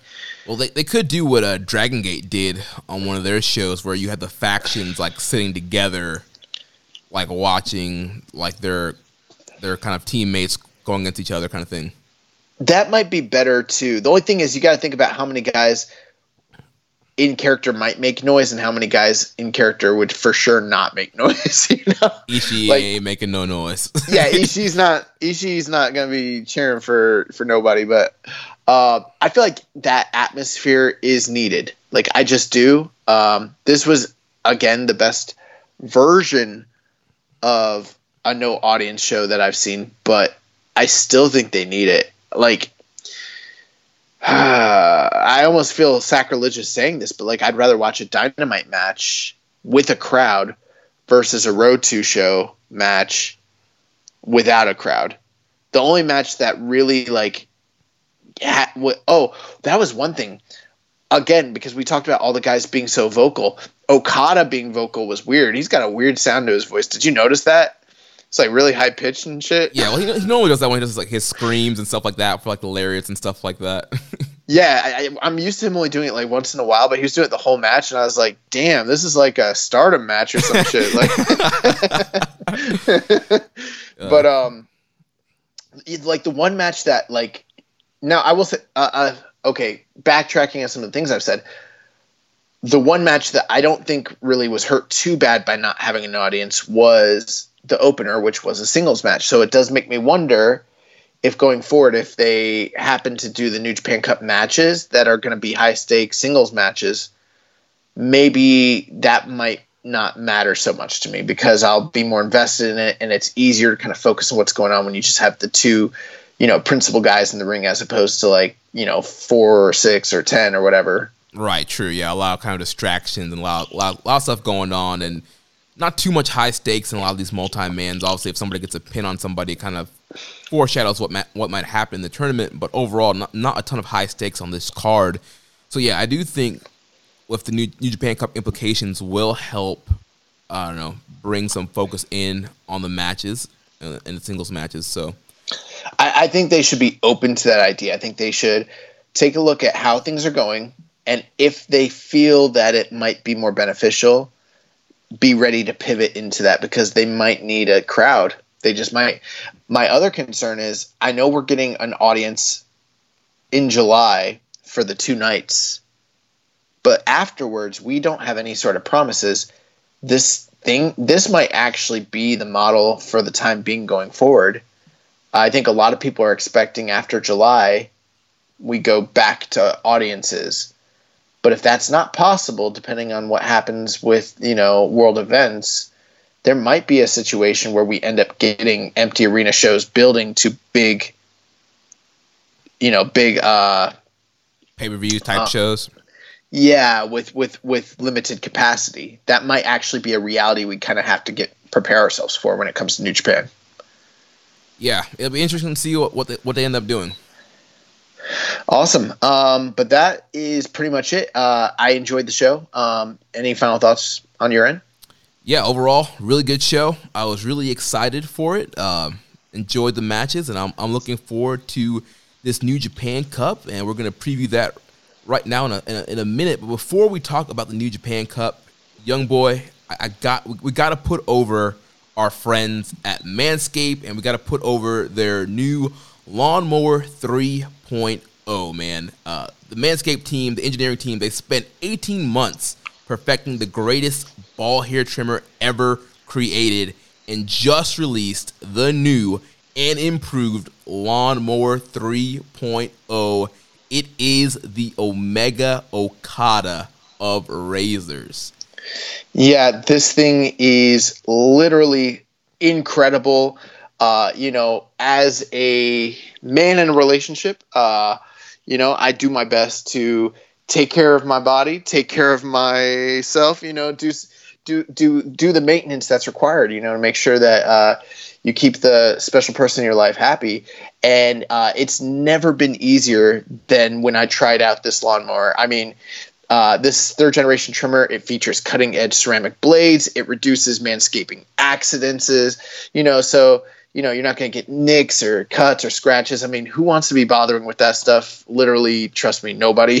Yeah. yeah so I, if you want to get play, like this is the thing, man. Yeah, I fired up the lawnmower 3.0 this morning. Let me tell you, this thing is premium. I mean, premium. The battery lasts up to 90 minutes, so you can take a longer shave. It's water resistant, so you can uh, bring it in the shower, groom in the shower. Let me ask you 90 minutes. So you're not just a 60 minute man. 90 minutes, Jeremy. That's how long it took you to shave? well, it, that's, that's, that's, some down and dirty, heavy duty. Well, you know, I, I never had the Manscaped before, so you know, thing, things were a, a, little wild down there. It, you know, it was no holes barred down there. Um, and so we, we brought in some some help, some regulation with, with the Manscaped. my, my favorite thing about this, uh, you know, one of the coolest features is just the LED light. It illuminates grooming areas for closer and more precise trimming. You know, so you wake up and you know you wake up. You know, you don't want to wake anybody else up. You know, you try to keep things incognito on the DL. So you know, keep the lights off. You turn that thing on. Boom! You can see everything in HD. It's it's perfect. Yeah, and they've upgraded uh, the motor, 7,000 RPM motor with quiet stroke technology. If you are listening to us speak right now, we want you to experience this for yourself, firsthand for yourself. Get 20% off and free shipping with our promo Dude, code. 20% off and free shipping? Yes, 20% off free shipping when you use the code SUPLEX. That's S U P L E X. Use the code SUPLEX at manscaped.com. That's 20% off free shipping at manscaped.com with the code SUPLEX. Now, now that we've got that out of the way, let me just close with this you guys are going to need to do this anyways. You don't want to be known as that kind of wrestling fan, the kind of wrestling fan that doesn't take care of yourself. You know, everybody knows the terrible stigma, you know, the virgin who lives in their mom's basement. They call us neckbeards. No, no, no, no, no. We're not like that, dude. We're getting play, and it all starts. We're like the Miz. We came to play. Yeah, we came. I came to play. And dude, it, it all starts with the Manscaped. Now, some of you are probably listening and saying, like, you know, I've got these tools at home. Dude, you don't want to be messing with scissors. You don't want to be messing with razors. At some point, you're going to get this thing. And when you get it, you want to get it with the free shipping and the 20% off. So do yourself a favor and do us a favor because it helps this show out and this network out immensely. Use the suplex code, 20% off you know, on manscaped.com, it's S U P L E X, and they'll take care of you, and you'll get to take care of yourself, and hopefully someone else will get to take care of you if you play your cards right. Great stuff. So uh, let's move on now to our New Japan Cup preview and predictions. So we've got a full bracket here. We've got a bunch of questions as well to go along with this tournament. Uh, so you just want to kind of start off by going on the bracket and um, kind of going through the matchups and making our picks here. Yeah, absolutely. So let me pull up the bracket. oh man, and you know what? This bracket is so crazy. Um, I, I, I haven't felt this uncertain about a New Japan Cup, uh, like in years, literally, and I have it here and, and yeah, before you uh, talk about that, I just want to give a shout out to everybody who's entered our New Japan Cup Pick'em contest um, that we kind of launched kind of last minute last week when we found out about this tournament. My email inbox has been flooded with brackets, so this is probably going to be our biggest New Japan Cup contest yet. So thank you everybody for getting your brackets in and um, being a part of our contest. Yeah, and you know, going back to the beginning of the show, this was the first contest that we ever did was the New Japan Cup bracket contest. So uh, it's kind of a special one for us, and uh, I'm excited to see who wins it this year, who gets to take home the illustrious Keeping It Strong style shirt. In fact, Jeremy, you know, Sun's not out right now, but the guns are out. You got the Keeping It Strong style. Uh, you know, what would you call it shirt? Tank, tank top? top? yeah.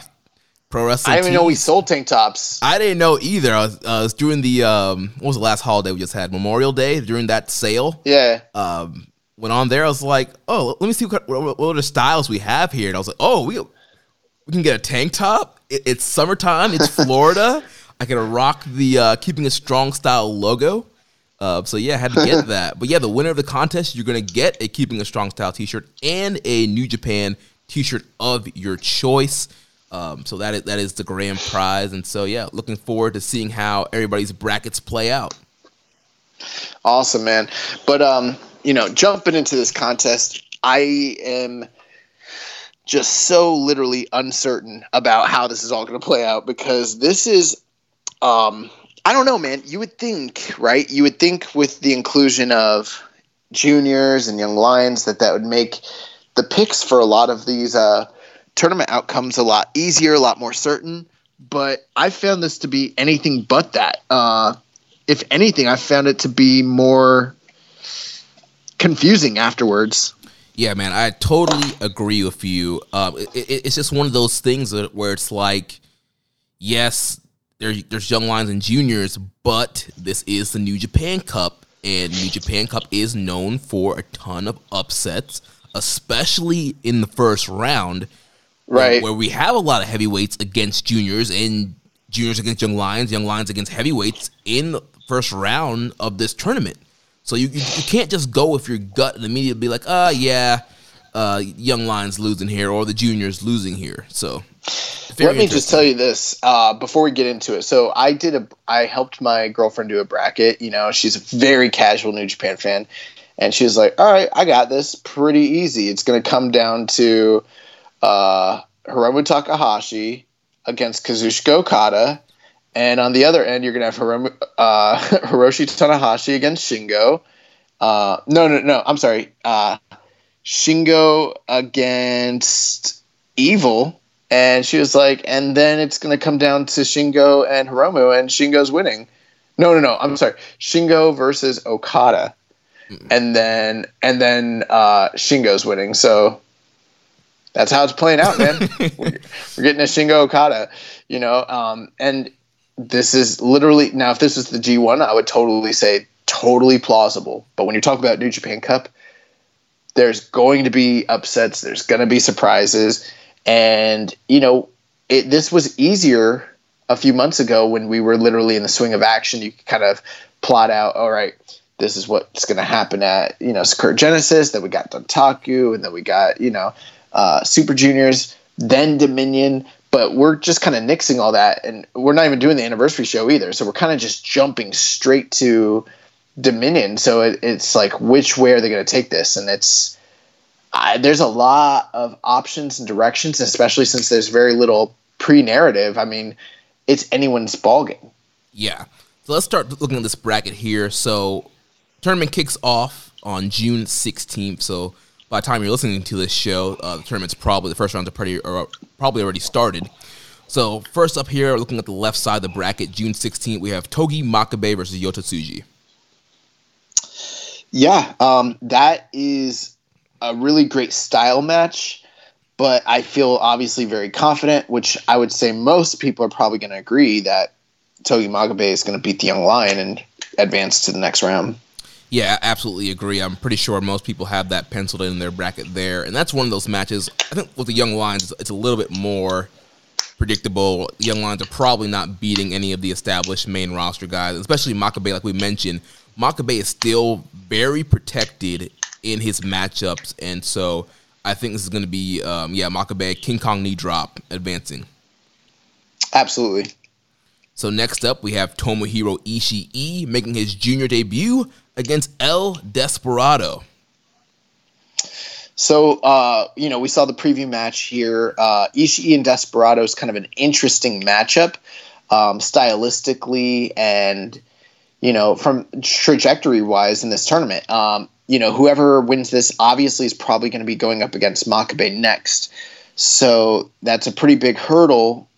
But I will say this I feel like whether it's Ishii or Desperado, either one of them could hypothetically get past Makabe. Yeah, agree with you. Um, so it kind of depends from a booking standpoint where you see things. I think the the popular opinion, obviously, is Tomohiro Ishii, which would make sense why they made Desperado look so s- strong in the tag match leading to this.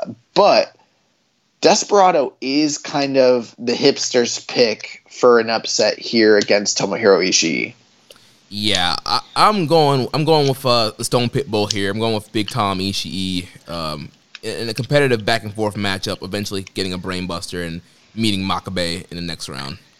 Yeah, I think one thing that some people are trying to speculate is on this same side of the bracket, uh, in the quarterfinals, uh, Desperado hypothetically could be on a, a, trajectory to wrestle Hiromu Takahashi. Those those two guys have quite the history, obviously, and um, there right now isn't really a clear established challenger for Hiromu. So there are some people thinking that Desperado might make out of all the immediate options, he's the the number one person that would make sense to potentially pick up a win over him and be set for a future title shot. The only problem with that, in my estimation, is that we wouldn't see that match between them until July 2nd. And then that would lead to a July 3rd, uh, you know, semifinals against whoever the other semifinalist is in this block. I think that's way too far for Desperado to be getting in this tournament, just given his stature in the company. So I don't think that makes too much sense from a booking standpoint, although I like the idea. And I think Tomohiro Ishii is definitely getting past uh, uh, El Desperado in the first round. Yeah, I mean that, that that's an interesting option to kind of think about because yeah, they, they still need to set up matches for Dominion besides the double title match.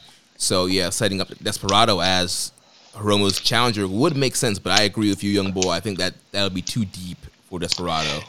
Now, now, if hypothetically, if they were side by side, right, and Hiromu was in this, you know, six sixteen block with him, and then you know the winners of the two matches might end up fighting six twenty four, I can see that as being plausible, absolutely, uh, and it would make a lot of sense. But since they're kind of s- pretty far separated from one another, and it would take two victories each from both of them just to get to that that quarterfinal, I don't think that makes a lot of sense. Yeah.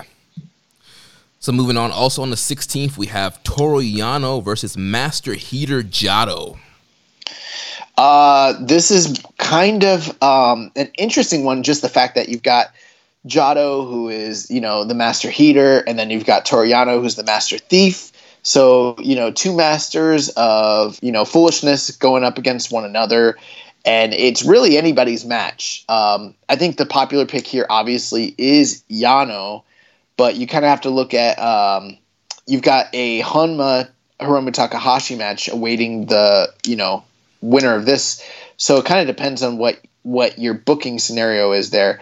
Um, I'm gonna say just for the sake of Jado's health that Toru Yano just automatically win. Plus he's the bigger man anyways. Right. For the sake of Jado's health and the sake for our viewing, so we don't have to see a, another Jado match in this tournament. Toru Yano needs to low blow and roll this man up real quick. I remember when Jado won the uh, New Jap- the last New Japan Rumble. I wish he would have just gone out on that, or not the last one, but the one before that. Like I wish that was his final match, just gone out on that super high note. All right. Uh, are now before we move on, is there any chance that this is maybe possibly the lowest trending opening round match, Toru Yano and Jado, as far as like quality? yes. yeah. This, is, this this has one star written all over it. Yeah, that six sixteen night's hitting kind of different. Yeah. Uh, so the, the last match on 616 will be Tomoaki Honma taking on the current IWGP Junior Heavyweight Champion Hiromu Ta- Takahashi. Yeah, so this one, uh, very interesting. You know, Hiromu, the current uh, IWGP Junior Heavyweight Champion, and as I sort of mentioned, I mean, in this section of the block, you you've got two other juniors. You've got Jado, who's nowhere near contention, uh, long past his prime, and then you've got uh, El Desperado, who's very far away in terms of uh, you know potential matchups. So Hiromu is basically kind of wading his way through a lot of heavyweights, but they've given him a first round match in Tomoaki Hanma, someone who you know uh, has been not only in recent times a perennial loser, but even before his injuries, when he was in his prime, was still a perennial loser. So totally believable that Hiromu Takahashi could pick up the win here. Yeah, and that, that's what I'm going with here. I'm going with Hiromu getting the big win here, again, getting a junior, beating a heavyweight here, and advancing into the next round to meet Toru Yano. Yeah, and I mean that is a difference in booking philosophy. Um, you know, Hiromu wasn't in this tournament originally, I don't believe, right? No, I don't think he was.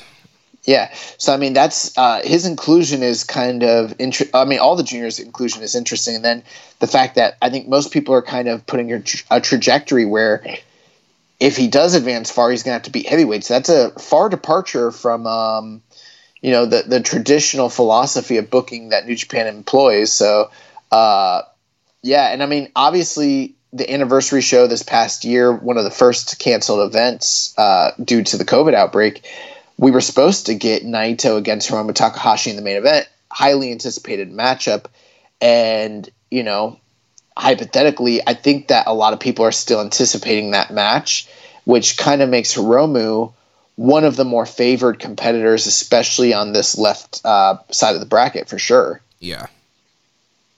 Uh, I would actually say out of out of all the matches that we have discussed so far, um, I, I mean, you you can't ever count out Tomohiro Ishii, but I think Hiromu is probably like the most anticipated uh, favorite out of all those guys on that that top left bracket so far. Yeah, I would agree with that definitely.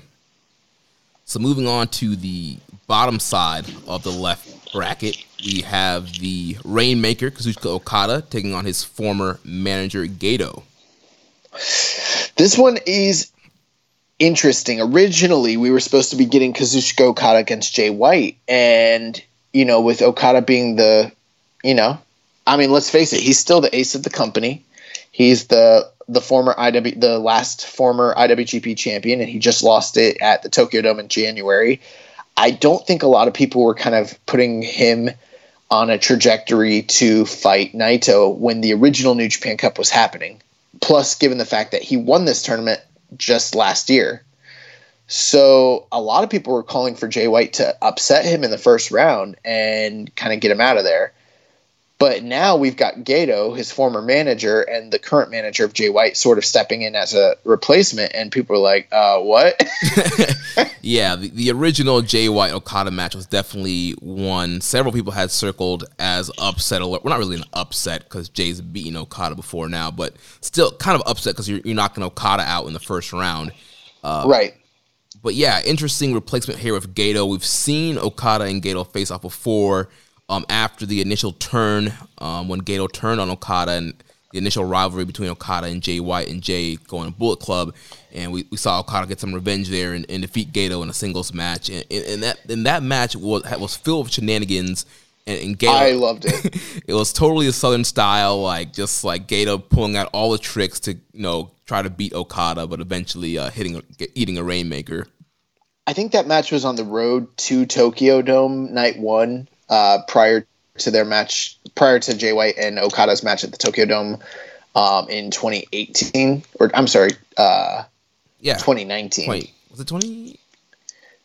The Tokyo Dome match in 2019, but yeah. then Yeah. in December is when he fought uh, Gedo. So you know, Gedo uh, doesn't regularly have a lot of singles matches. He's pr- primarily in a ma- managerial role. So this is kind of an interesting matchup here. Now, here's the thing. Again, Okada, same situation. Still the ace. Still was the last champion. Naito's not very far into his title reign. Um, you kind of wonder, are they going to give away a big title match like what they, you know, they just sold out, you know, the Tokyo Dome two nights on the promise of this match, and then turn around and give it away at a one third capacity Osaka-jo Hall? That seems unlikely to me. But when you look at the field of competitors on this, uh, you know, second quadrant of the left side of the New Japan Cup bracket, there's very few people that can beat Okada. You know, especially when you're looking at the the bottom half, you're looking at two juniors and two young lions. Hypothetically, if they get if any one of those competitors gets to July 2nd to fight him, Okada's winning and he's going to go, you know, to a semifinal and most likely even a final from Right. a booking standpoint. So you kind of have to look at his imme- who are his immediate threats. You've got Gedo, uh, which would seem super unlikely, but given their history and given the fact that the Bullet Club shenanigans can always be at play, you never know. And then after that, you've got the matchup uh, between Yuji Nagata and Minoru Suzuki, which we do know that. I mean, those guys hypothetically do have the ability to defeat Okada, but under what circumstances? I mean, it still would seem super unlikely. So, just the booking here. I mean, like I think most people just looking at the field are like, Okada's going to mop up everybody that's here, right? That you you would think that. But I'm but from a logical standpoint, I'm just thinking to myself, I'm like, I think Okada pretty much easily beats everybody on this left side of the bracket.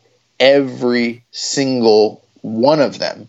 I mean, Makabe, Tsuji, Ishii, Desperado, Yano, Honma, Hiromu.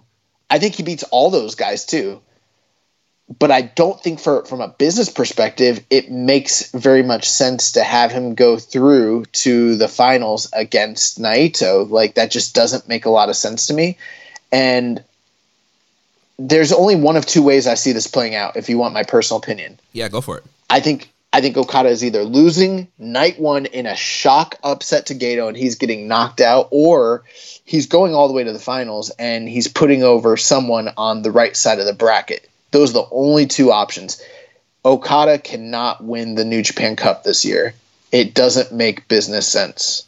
Well, I, I agree with you, and I don't think he's winning the tournament. Um, however, I, have Okada going on to the second round and beating Gedo, and then I have him losing in the second round. That's possible, but I feel the more likely scenario, and this is just going to be, I know it's shocking to a lot of people, and I could be proven wrong. You know, here in two days, we'll find out. I think Gedo's beating Okada.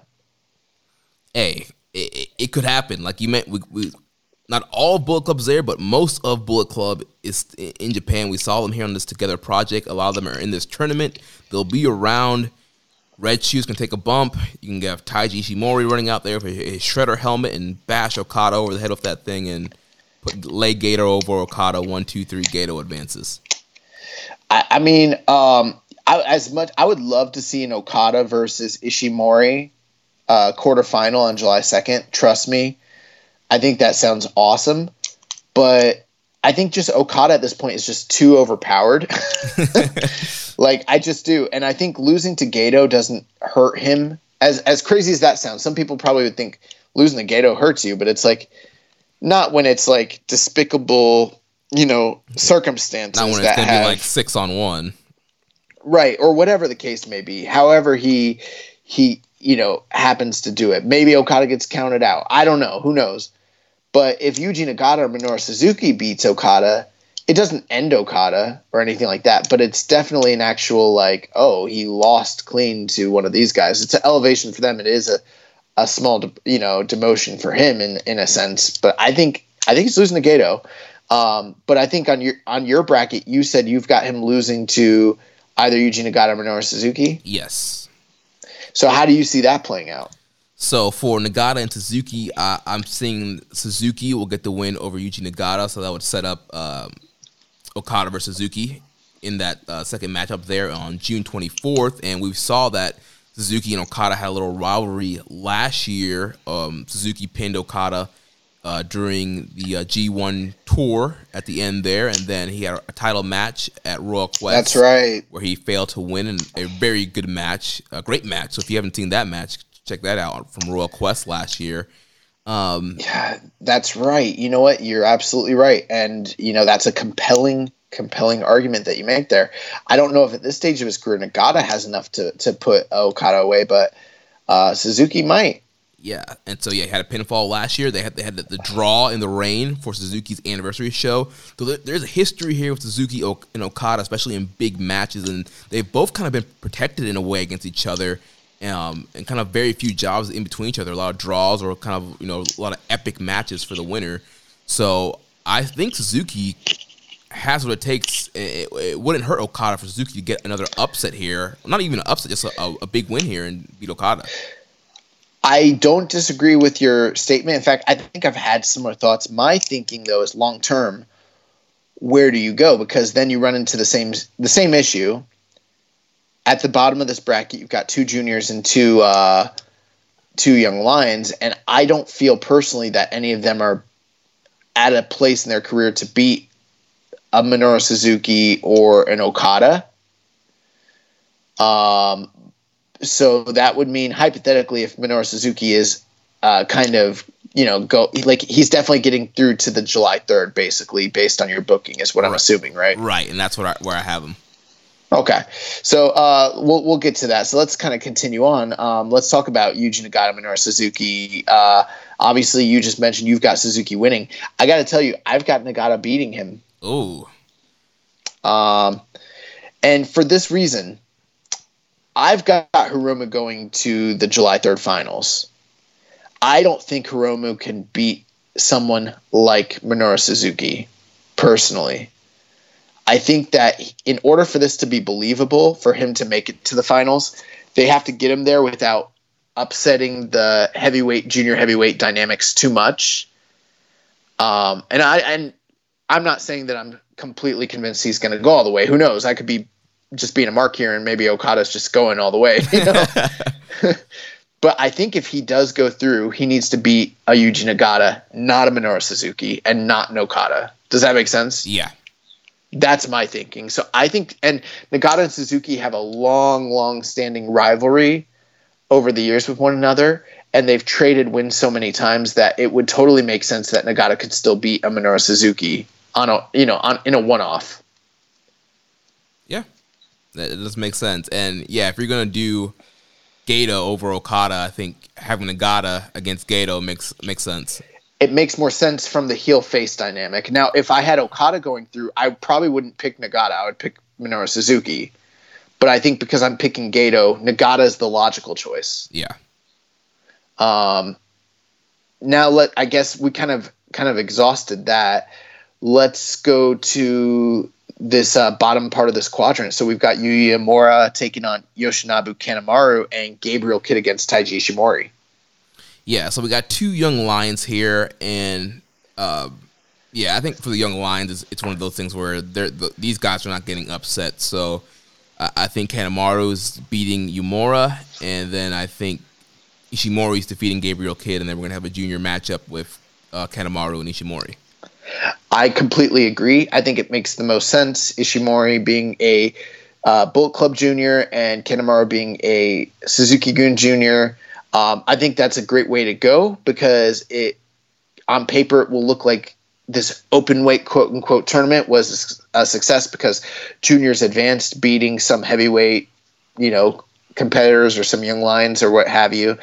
But ultimately, I mean, that's just what it is. It's it's experienced guys beating young lions. Right. Uh, I think also now, with this match, um, you have the backstory with Ishimori and Kanemaru just in the junior division.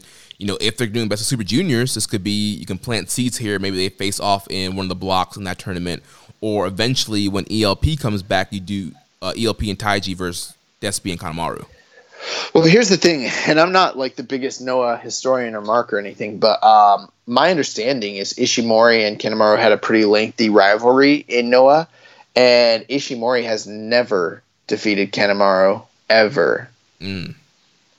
So it, one has to wonder if that is at all going to play into the canon of the story, because my thinking is Ishimori is much higher in the pecking order of New Japan Pro Wrestling but that could be something to think about. If Kanemaru has never lost to Ishimori, are they going to rock that boat now? Or is it just going to be what everyone is sort of expecting and Ishimori just advances past Kanemaru? Yeah, in the past, we've seen New Japan play up on stuff past rivalries and previous promotions. So yeah, I could totally see you know Gedo especially you know booking this thing and being like, oh yeah, Kanemaru and Ishimori they have a rivalry. Let me do that again, and yeah, I'll keep this thing going and have Kanemaru uh, beat Ishimori. Or Gedo could be like, hey, I, I want Ishimori to finally beat this guy. Let's revisit this story that people might may, maybe forgotten or you know kind of lost sight of. Let's bring the story back and let's Taiji finally be able to beat this guy.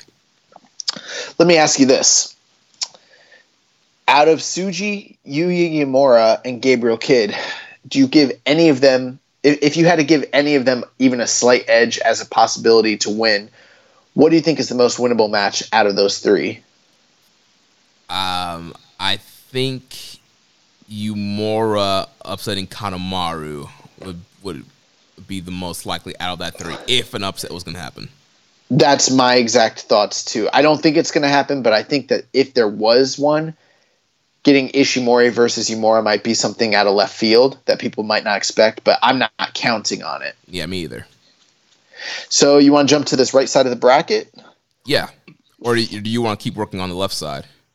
We can finish it out. I'm I'm good to go. So um, I think both of us pretty much have Ishii against uh, Makabe, and obviously those two have quite the storied past with one another, especially like in G1s in the Never division. So, what are we thinking there? Yeah, I'm thinking we're gonna get a nice little strong style, never open weight match here, and, and I think uh, Tomohiro Ishii is gonna put down Makabe. Yeah, I think Makabe at this point doesn't make a lot of sense to go too much further in the uh, tournament unless you're doing some sort of nice, uh, you know, hope run for him. But ultimately, whether it's Ishii or Desperado, I think either one of those two people are beating Makabe, and in this case, I think it's Ishii uh, advancing on June 24th to the July 2nd quarterfinals. Yeah. So I think most people have Ishii, and this is great because in in times past we've expected Ishii to do well in these tournaments. Sometimes he does. Other times he's been knocked out early.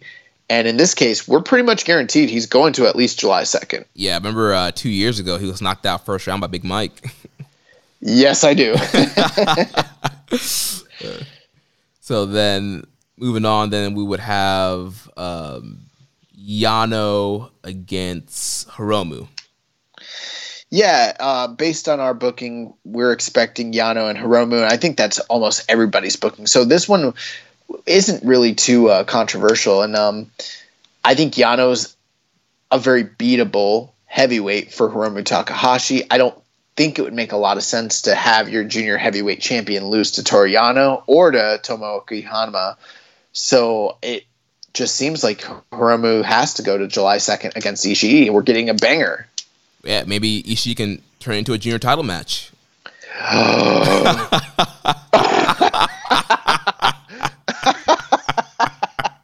I didn't think of that. oh my god! Add some yeah, stakes that, to this tournament match.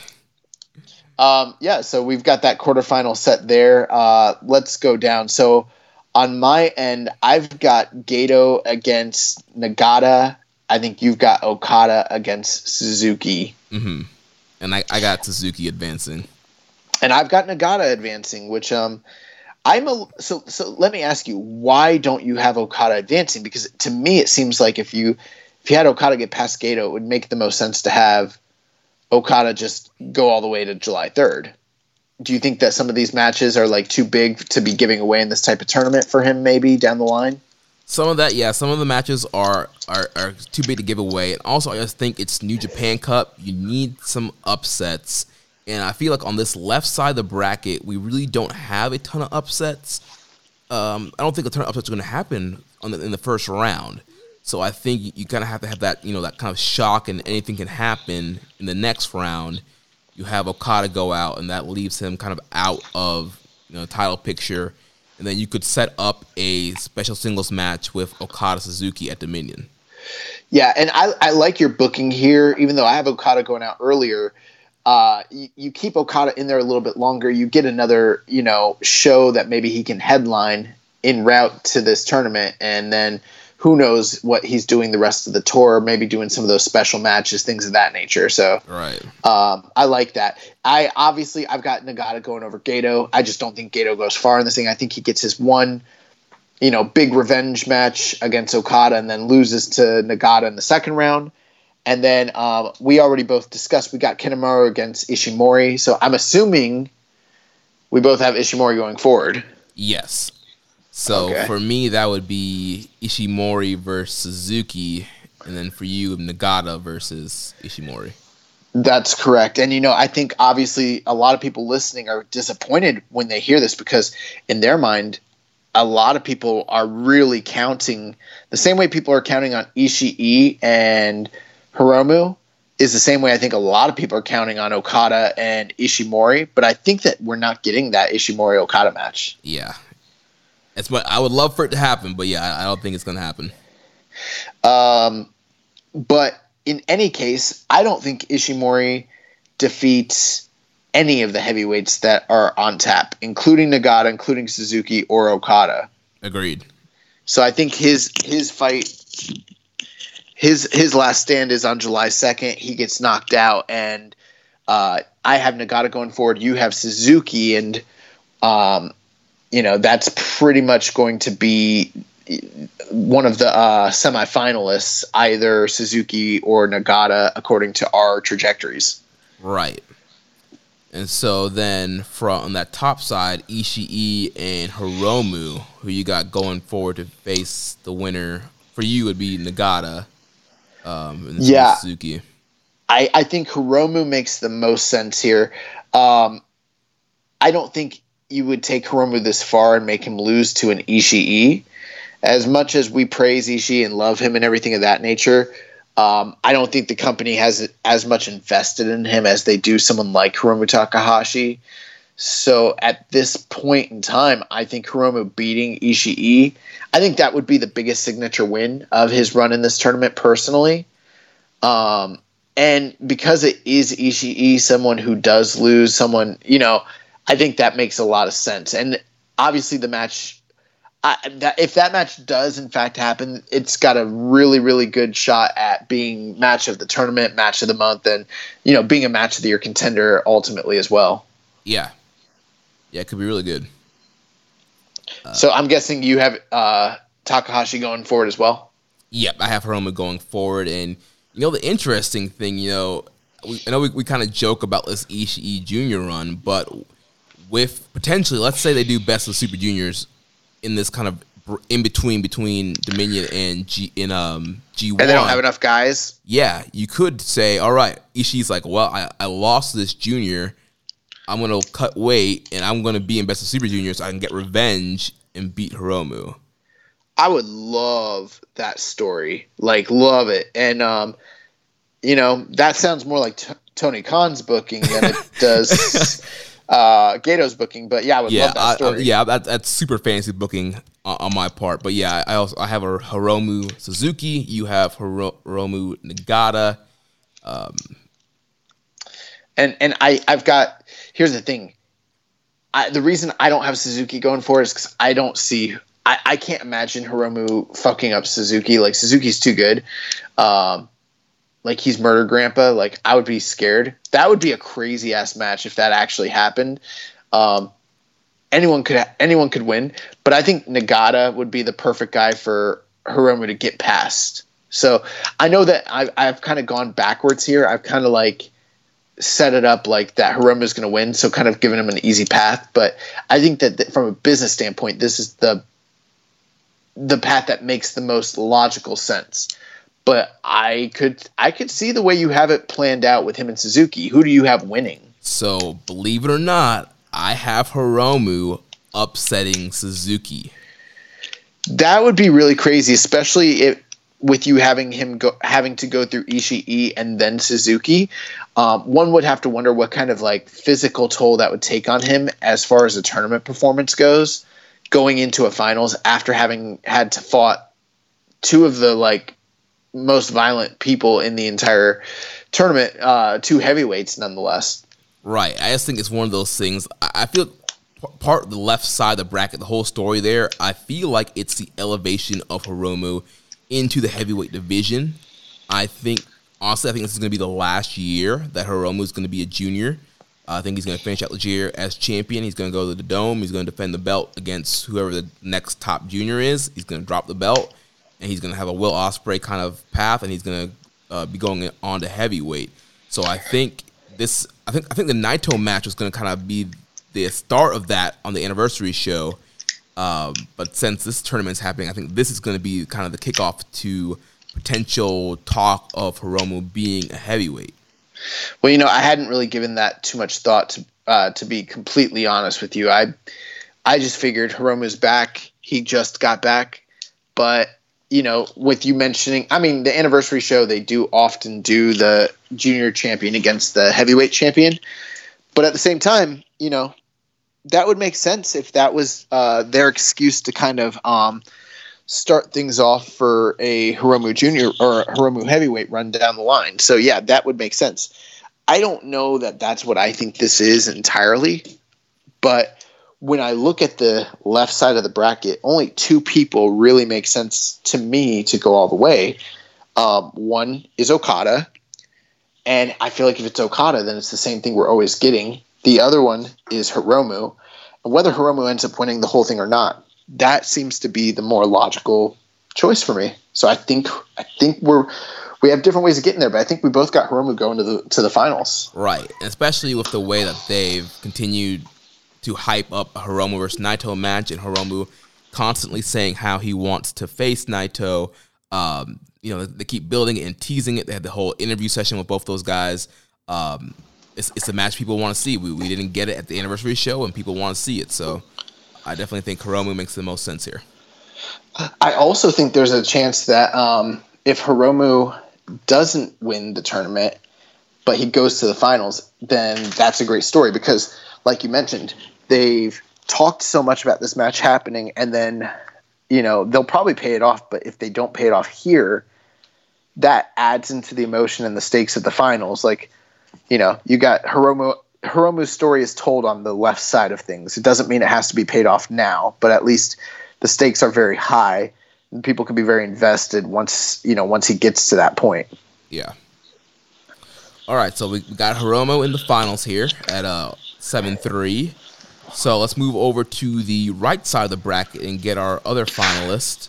So on June twenty second, top side of the right bracket, we have Hiroshi Tanahashi versus Taichi. Yeah, and you know what? I think it's worth mentioning. I think we should just discuss uh, that entire quadrant together. Yeah, um, let's do it. So you've got Taichi against Tanahashi, and then you've got Zack Sabre Jr. against Kota Ibushi. So basically, members of Dangerous Tekkers against members of Golden Aces, and there could be situations playing out where hypothetically, Golden Lovers fight each other, or I'm sorry, Golden Aces fight each other. Uh, dangerous tekkers fight each other, or we get you know some other you know mismatch of the uh, partners you know fighting each other. It, it's kind of crazy the way it's playing out. Yeah, there's a lot of interesting um, ways can go here. So I think ultimately, for me, when I'm looking at how this is all going to play out, it depends on. I don't know. This one is hard because you've got a lot of star power here. Yeah, and there's also tag title implications here as well. Right. So you've got the tag titles in play, and then you kind of also have to kind of uh, look. So ultimately, regardless of you know putting the tag titles aside, after July first, one of these guys is going on to July second to fight, you know, one of the other quarterfinalists, and so you kind of have to look at the whole bracket and decide. Do I think that one of these guys is going to July 2nd and eating a pinfall, or do I think one of these guys is going on to be a semifinalist? How far are these guys that are all embroiled in a tag team feud going to actually go in this thing? And we have we have a couple. We've got three guys that are all big stars, tournament winners, you know, and then you got Taichi. So, so it's hard to say how you think it's really going to all play out ultimately.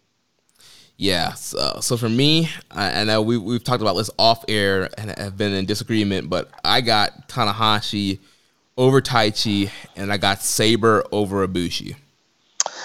Yes, and um, I, I've I've actually done multiple brackets. Did you even look at my brackets when I sent them in? I looked at your first one. I did not look at the one that you, the second one you ended up doing. Okay, I ended up redoing it entirely, but originally I had Tanahashi going through. I, I I'm of the opinion here, either way, no matter which way it goes, we're not getting partners against each other. Agreed. But that would be an interesting thing Gedo could do. You know, you could put Tanahashi and Sabre against each other, but you know that seems like too big a match to do in this tournament. But if you did that, maybe that would be the impetus for Taichi and Kota and uh, Zack Sabre to screw them during the match or something like that. I don't know. Um, but ultimately, I've got Taichi beating Tanahashi and then Kota Ibushi beating Zack Sabre Jr. Um, but I, I, on any given day, I could go back and forth. I think there's very good reasons you could have Zack win and face Tanahashi. And I think there's very good reasons you could have Taichi win and fight Kota Ibushi. It just depends. Right. Eh, yeah. For me, the reason why I went with Tana winning and Ibushi losing, this whole story of you know Ibushi losing twice at the Dome. He's kind of been on a slump, and the tag title run with Tanahashi has kind of lifted him up. But we've seen Tanahashi be the one to kind of get the falls in all their tag matches, and Tanahashi's been, been clearly kind of like the top guy, quote unquote, of the team. Uh, and so I think this, these matches are going to further expand on that, and that's why I have Ibushi losing. Um, I I guess I don't really have as I I've thought this out, but I'm just trying to think what my logic here was. Um, I guess it, I mean I don't know. Every time I look at it, this is one of the most perplexing parts of the uh, entire bracket. Is this this top four here on the top right? I guess ultimately the way I think about it is how far do I see all these guys going? Yeah. And you know, you're talking about the winner of this fighting either Sho, Shingo, Sanada, or Taguchi. And it's my strong opinion Sanada's going through. So with that logic in place, I'm trying to think of who Sanada could beat.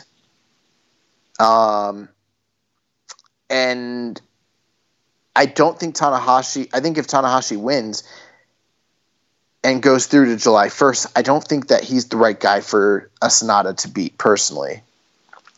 Well, I don't. I have. So I have Hiroshi, Tanahashi, and Sanada going in to July 2nd and Tanahashi beating Sanada. Right. I don't think Tanahashi should be taking late falls in this tournament, and so he would have to go to the finals. And I don't see Tanahashi going all the way to the finals when he's in the middle of a tag team feud. That's my personal opinion.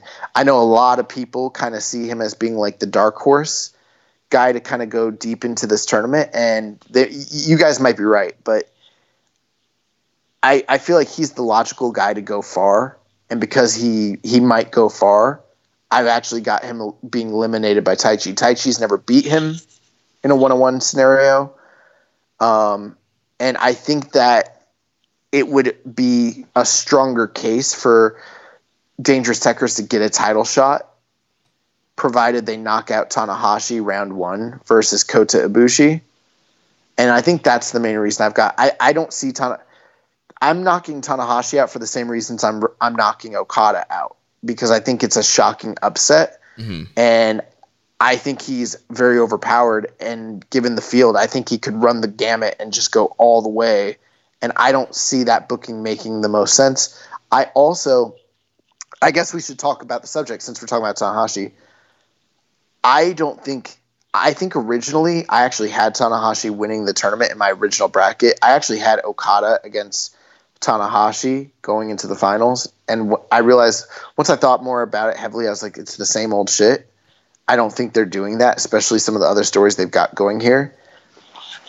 And I know that they teased Tanahashi and Naito previously. You know, um, Tanahashi picked up a tag team win over Naito and was like, we were at a show where he was like reaching to his belt, like he was like uh, teasing that he wanted to challenge Naito. And I think they can still get there but I think he's too preoccupied with this tag team feud. It, I don't think because of that tag team feud, it would make sense for him to get a title shot at Dominion. And I think that there's a better way to get him to that uh, Naito match than having him win a tournament that he's already won before. Because if he wins, we're not getting a new star, Right. which is which is what this tournament is usually set up to do. All right. So um, before, because I think we're kind of like unwrapping our, our finals here um, with these four guys. So before we kind of dive deeper into that, so you got um, you got Taichi, I got Tanahashi, um, and I have Sabre, and you have Ibushi. Right, and I I think I've got Ibushi going into July first. Although I could, just because I think he should beat Taichi. All right. So you, you have Ibushi beating Taichi, and I have Tanahashi beating Sabre. Yeah, and if I was going to book either of those two to go that way, that's how I would do it. So um, I would have Ibushi beat Taichi, and I'd probably have Tanahashi beat Sabre. So yeah. So then. Although although although who knows? Sabre Sabre is kind of the dark horse here.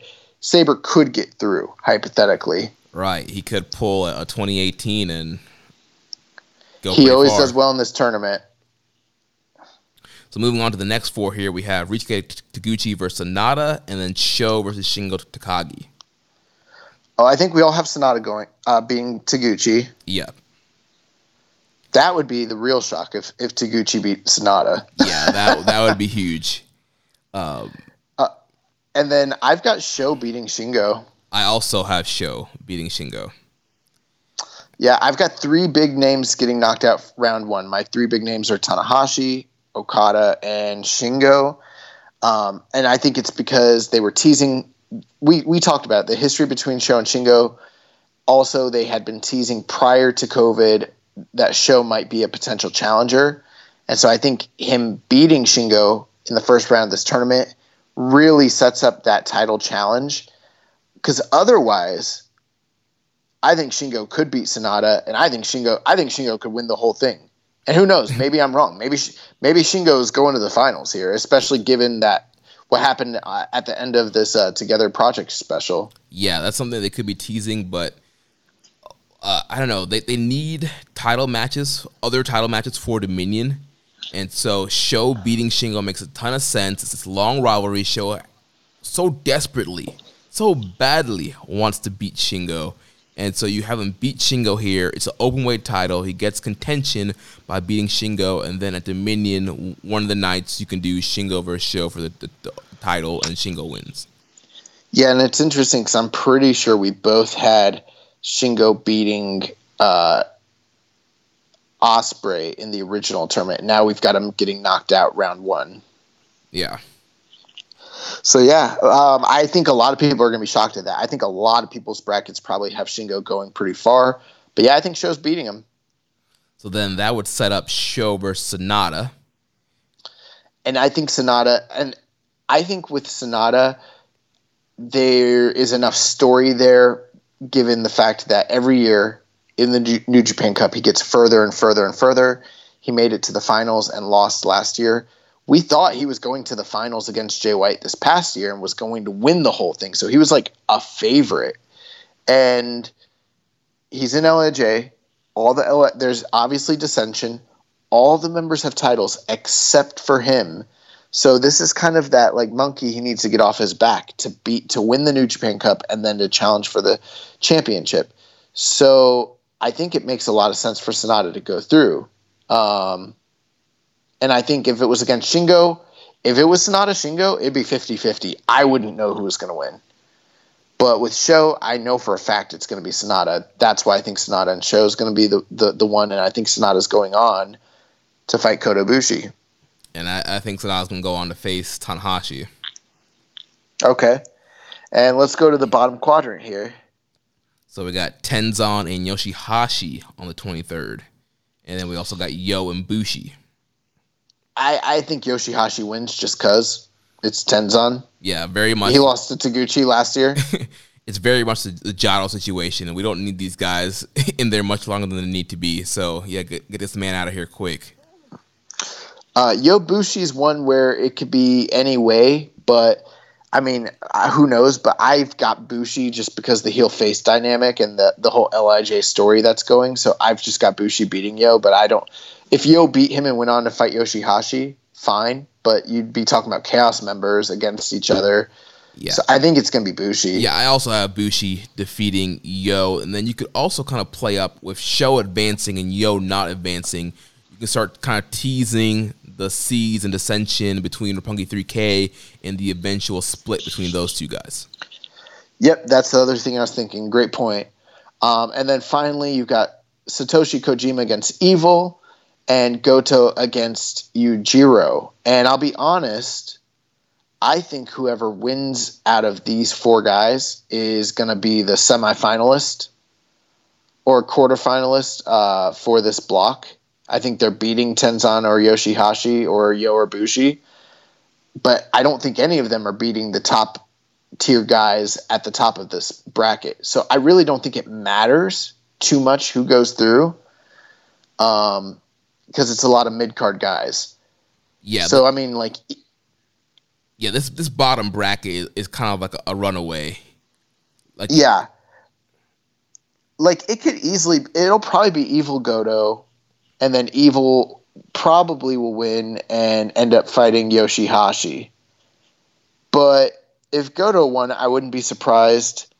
If Kojima like had a little miracle run, I wouldn't really be surprised. And Yujiro might get through and lose to Evil. So I mean, there's a lot of ways they could go with it, and I don't think any of it's going to play into the finales of this thing at all, honestly. Well, I think there's an interesting final four you can get here if Evil goes through. You, you I do have I do have evil going through. I think I've got evil against Goto, which I know some people are kind of lamenting that idea because it's evil Goto again.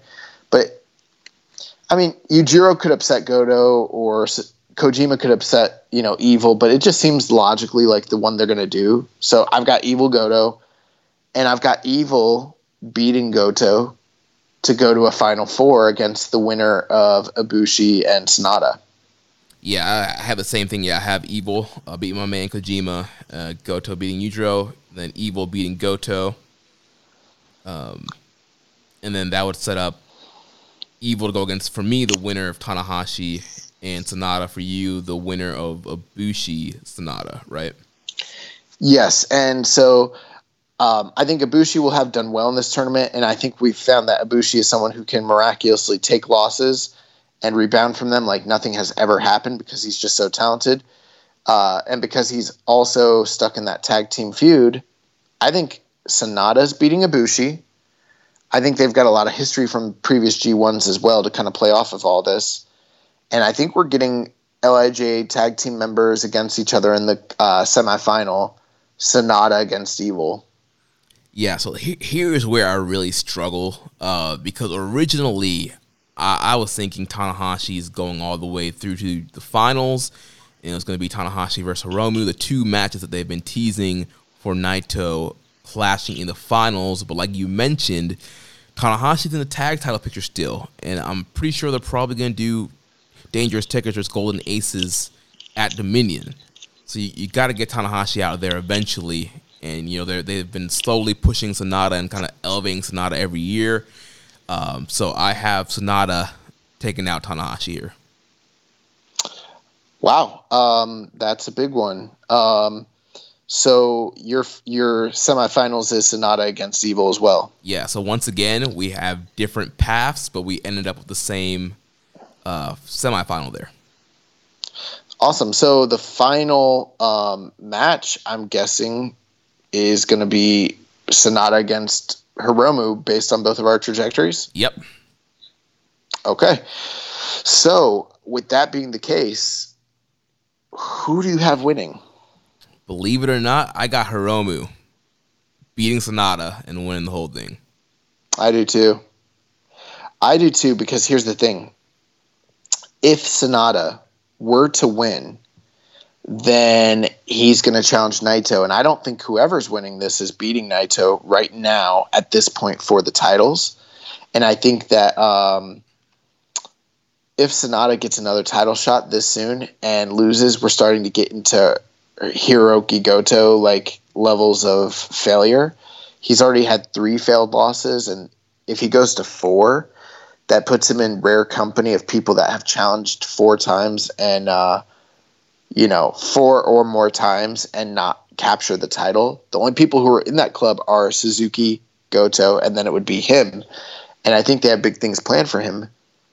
Um, that might play into the story, but I think what's more heartbreaking right now is that he gets to the finals again and then loses to his part to his stablemate. Right. And A junior I think that- stablemate.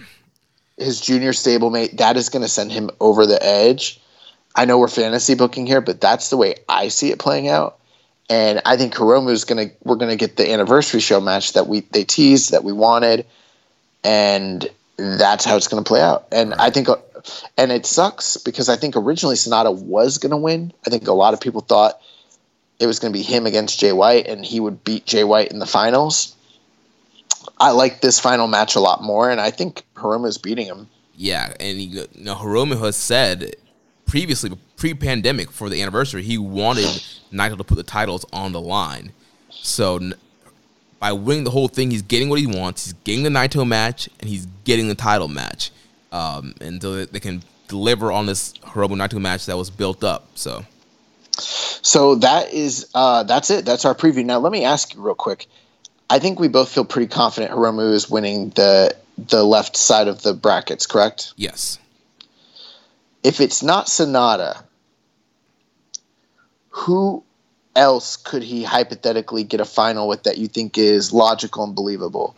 I think Shingo is one of them. yeah, I think you could do Hiromu Shingo. I think you could do uh, Hiromu Evil. I think it's gonna be some kind of LIJ final. And normally I would say ZSJ, Tanahashi, Taichi, or Ibushi could all make sense. Excuse me. But because of their, them being embroiled in a tag team feud, I don't think any of that really works out. And so ultimately, I think the only three guys on this left side that make sense are his stablemates, are Sanada, Shingo, or Evil Yeah, and and I think that's what led me to book it to where it's Sanada. And I think a lot of people have like Okadas and Tanahashis and Shingos and people like that. But I think when you just kind of follow the thread, I think I think we're right. Um, I think it's going to end up being Hiromu and Sanada. Yeah, and that that'll be an interesting matchup. I don't think they've ever faced off in a singles in New Japan before. So you got you got a first time matchup there in the finals, and then you would have a first time matchup, I believe, with Hiromu and Naito, right? Or did they face? Off did he face off with have- Young Lion? They fought when he was a young lion, but um, you know that's another reason why I think logically it makes sense because they promised us this match before.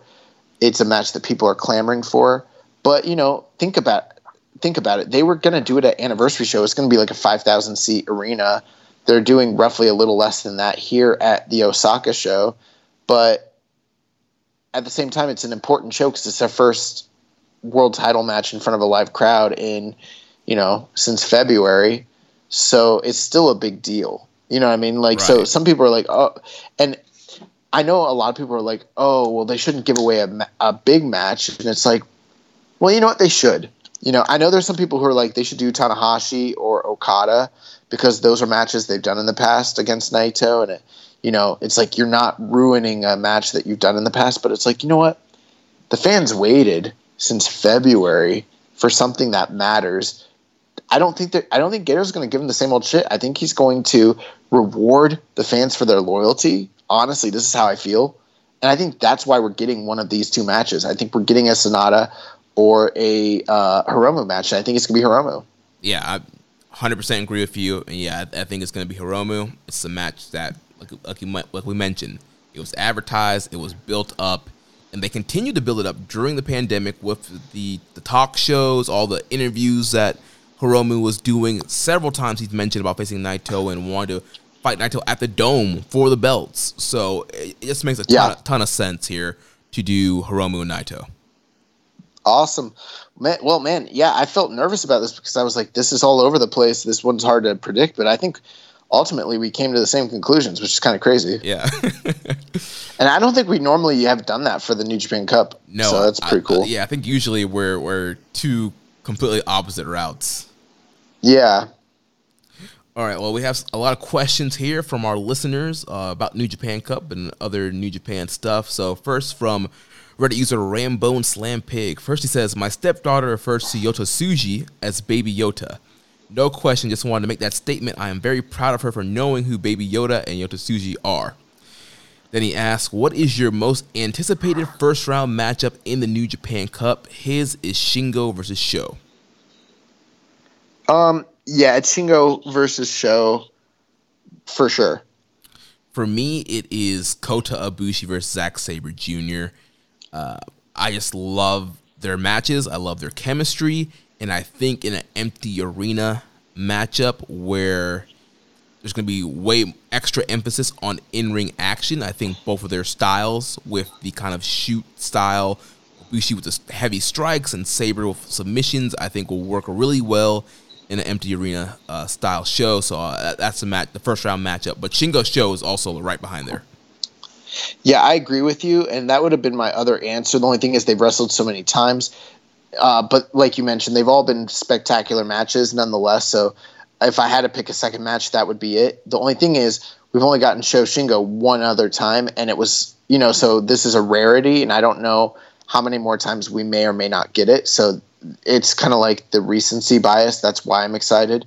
Plus, if Sho wins, I know what's happening. Sho's getting knocked out, but if Shingo wins, who the heck knows where this tournament's going right. to go? Shingo Shingo is the X factor, and Shingo's the one guy who could completely breeze through all of our trajectories that we've uh, placed and be like Sanada who we, we could easily end up with a Shingo versus Hiromu final which is yeah. crazy and we could easily end up with Shingo versus Naito we could end up with Shingo Okada in the finals yeah yeah so it's crazy um Okay, next question from T Flares. He says, "Which young lion has the most realistic chance of breaking through the first round and possibly beyond?" I think we both mentioned Yuya Uemura. Yeah. So yeah, we're in agreement there. But don't hold your breath; it's not happening. uh, next question from at Becca Becca Cal Dobson on Twitter. No, I think it's Becca L Dobson. Oh yeah, sorry, misread that there. Becca, Becca L. Dobson. Uh, Thank you for the question, Becca. uh, Becca, she says, uh, if we end up with more heavyweight versus junior matches this year, what are some matchup you guys would like to see? Uh, Tomohiro Ishii versus Okada. because that's a junior versus heavyweight match. No, I'm just playing. Um, I don't know. Uh, what are some What are some um, thoughts for you? Uh, Ishimori Okada. Uh, Who would be really cool for Dragon Lee to fight? That's a heavyweight. Uh, I think Dragon Lee Naito would be interesting. Oh, that would be cool. Yeah. Uh, Dragon Lee Shing. Oh, they faced off in Best Super Juniors. Uh, what about like Dragon Lee versus Kenta? Oh yeah, that would be interesting.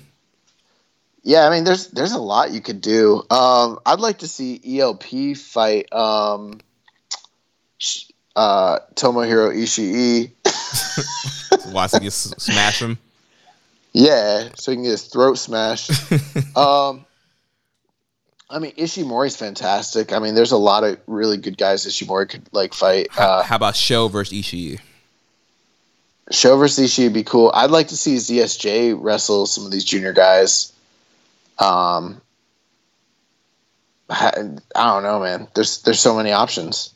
Yeah, we th- we threw out some great ones there, but yeah, there's a ton of stuff that they can do.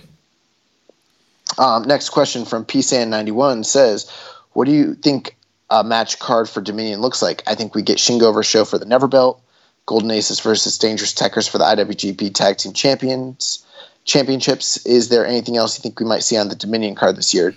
I think we both think Naito against Romo. Yeah, as the main event for double titles.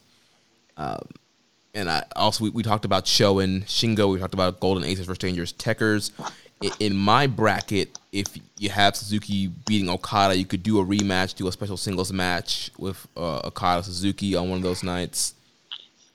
I think that you could have a very tension filled six man tag with LIJ against someone else from the tournament and have a lot of animosity there, like a right. lot of confusion. What, where's Sanada's head? What what's he thinking? Yada yada. So that that might be interesting. Um, I mean, you you could have Shingo Evil and Bushi defend the six man titles against somebody. That's true, but then you don't have Shingo Sho. That's right. Yeah, yeah, yeah. That's right. Um, But there are two nights. right. Yeah. I mean, you So could, that's another thing. and then and one night you could do Sho Shingo, and maybe another night Sho and Yo defend the tag titles against somebody, the junior tag titles. Yeah, so there's a lot of ways to go with that. Um, next question from Dino Boy. He says, if the best Super Juniors were to have happened as regu- regularly scheduled, who would have been you, uh, your pick to win? Man, it's it's hard to to pick that. We don't even know who all would have been officially in the tournament. Um, we, yeah, we wouldn't know the field. Um, You know, um, it really depends because I'm guessing Hiromu would still be champion. I mean, there is a part of me that's like Dragon Lee's never won it, and so he's not a bad pick. right, and he's, But, he's under um, contract this year, so that, yeah, that that would be a good pick. Ishimori's not a bad pick either. Right, coming close to the finals, and yeah, that would make sense. Him, you know, he uh, lost to. He's back from surgery. Yeah, So yeah, I don't know. Those are two guys I'm thinking off the top of my head. Uh, but who knows? Maybe it's this Grandmaster. yeah, could yeah, could be Kawato. Uh, next question here from Reddit user Highest Fly Flow was listening to the official NJPW podcast, and they were ranking Tana, Taichi, Ibushi, and Sabre from best to worst. Kevin Kelly rated Tana the worst at number four. How dare he? And Gino disagreed and called Tana the best at number one. He's right. His word is gospel. How would you rate the four? I'm guessing it's off recent performance, so you could take the first quarter of this year as a time frame. Uh, so yeah, how would you rank those four guys? Um, well, Zack lost to Sabre, or I'm sorry, to Ospreay. Um, Ibushi's on a losing streak. Tanahashi, what did Tanahashi do at the Dome this year? He lost to Jericho. uh, Jericho, and then you've got. I mean, honestly, I would still just go Tanahashi. Let's just make it simple. It's Tanahashi, then Ibushi, then um, Sabre. Sabre, And and then Taichi. But I'm only just kind of going off their recent placement. I mean, honestly, I think at this point, like today, at this point, I, I think in terms of in ring work, I think Sabre and uh, Ibushi are above Tanahashi probably Yeah. in, in some regards. If we're going just straight in ring 2020, I think I would go Ibushi, Sabre, Tanahashi, Taichi. Okay. Then he also asks, also, is Sanada willing to fist bump Taguchi a subtle sign of him feeling distant from LIJ? I again, I missed that whole fist bump, but I didn't take it as that. Did you take it as that? No, I didn't. I just thought of it as, you know, Sanada, I don't know, trying to be a respectful competitor and think Taguchi's on the up and up and Taguchi wasn't. Uh, so yeah, I don't think it has anything to play into the LIJ storyline. Final question here from Kyle Martin. He said, Dude, is Albert the greatest individual tag team champion in New Japan history? Two reigns each over a year, two World Tag League victories, record number of defenses. What do you guys think? Uh, no. Hiroyoshi Tenzan is. I feel like that time when Matt Jackson's like, The Young Bucks are the greatest. uh, no, Hiroyoshi Tenzan is the single greatest tag team performer in the history of New Japan Pro Wrestling. Uh, he's got 12, 12 tag team reigns uh, combined over two different tag teams, um, adding up to 1,988 days. Um, he's got six reigns with uh, Kojima and five with Chono. And yeah, uh, none of them are as long as Giant Bernard's like single longest reign, but like they they kind of destroy. Plus, Tenzan and Kojima are the only people to ever win the tag league in New Japan and in All Japan in the same year, and they won the tag leagues in both of those companies twice. So no, Tenzan is the best. then he also says, uh, speaking of which, I might as well ask about Tomko. I haven't seen him since I was a kid. I remember he just appeared out of nowhere with Christian and Trish, and then he followed Christian to TNA. But do you guys know anything about his New Japan run? Like, was he even over? Because I still remember him being spotlighted on the first Global Impact show. To be honest with you, I have no recollection. I, I, I think he sucked. Yeah, yeah. Tomko. I wish I, I wish I had more insight, but I don't. Tomko wasn't great in WWE or TNA, so I can't imagine him being great in New Japan. And that's going to do it for the question. yeah. so moving on, we just have some quick other uh, news items here. So there was breaking news this weekend about a secret taping that was held in LA on Saturday called Lions Break Collision. Nine of matches were reportedly taped in front of a closed set Social distancing protocols were in place during the production. The wrestling the wrestlers on the show reportedly are all American, including the NJPW debut of Tom Lawlor. Other talents would be Jeff Cobb, TJP, Rocky Romero, Clark Connors, Alex Coughlin, Clark, Clark, Karl Fredericks, Mysterioso, and others. It remains to be seen how or when this footage will be used. And we have a question here from Viking Pain. Thoughts on Filthy Tom Lawlor in New Japan? You know, um, I like this idea in theory, but at the same time, it sort of is like, okay, how often has New Japan held one of these shows in America or elsewhere that gets like tape delayed and held like held off? And then by the time it actually releases it's way past the date and then you don't even care about it anymore and it holds no actual weight as to the ongoing stories in new japan happens pretty often this sounds like this might be part of that. I think it would be really, really cool. We, we've talked in the past about Filthy Tom Lawlor having discussions with New Japan. Nothing ever came with it, came of it, and now suddenly COVID, they've got him on on uh, you know their show, which is really cool. I love Filthy. I think he's a, a fantastic promo, really great worker, good look. I think it's long overdue. I'm glad he's uh, you know getting a shot in some respects, but ultimately, I don't know how important the show even really will be. I want to see it, but I hope it's something that they announce like soon and then comes out like within a day with English commentary so I can actually enjoy it. Right. And I agree with you on Filthy Tom. Love his work in MLW. And, you know, MLW, they were tweeting about, you know, Filthy Tom making an, an agreement to, uh, you know, wrestle somebody, I think, from Japan or outside of MLW, something like that. So they were kind of playing into this potential that, M- that Lawlor could be facing somebody outside of MLW. So it's probably true, and this, this taping probably did happen. So yeah, I'm looking forward to his debut. I think he'd be a great guy to kind of have on that American circuit of guys of like TJP and Jeff Cobb and Mysterioso um, and um, Amazing Red. So yeah, I think he would be a great pickup for that. Nice. And then uh, moving on, uh, Kidani head of Bushiroad, parent company for both New Japan and Stardom, uh, spoke to Sports Illustrated through a translator and said, put simply, either an end to the pandemic or alternatively establishing a strict and proper set of procedures for dealing with the virus, which will ensure is implemented for the safety of our staff, performers, and fans when it comes to decisions that we have had to be made regarding empty arena matches or bringing fans back to the building. It's absolutely New Japan Pro Wrestling's responsibility to assume a position of leadership. Um, so once again, just kind of seeing Bushiroad um, directors kind of you know wanting to be kind of in the, in the, forefront of the pro wrestling world and how they're taking care of their staff and the wrestlers. Um, then they need a test. uh, speaking of uh, taking care of wrestlers and tests, Tiger Mask is out of action with uh, diverticulitis, um, something that Brock Lesnar has suffered with in the past. So Hopefully, Tiger Mask can get well soon.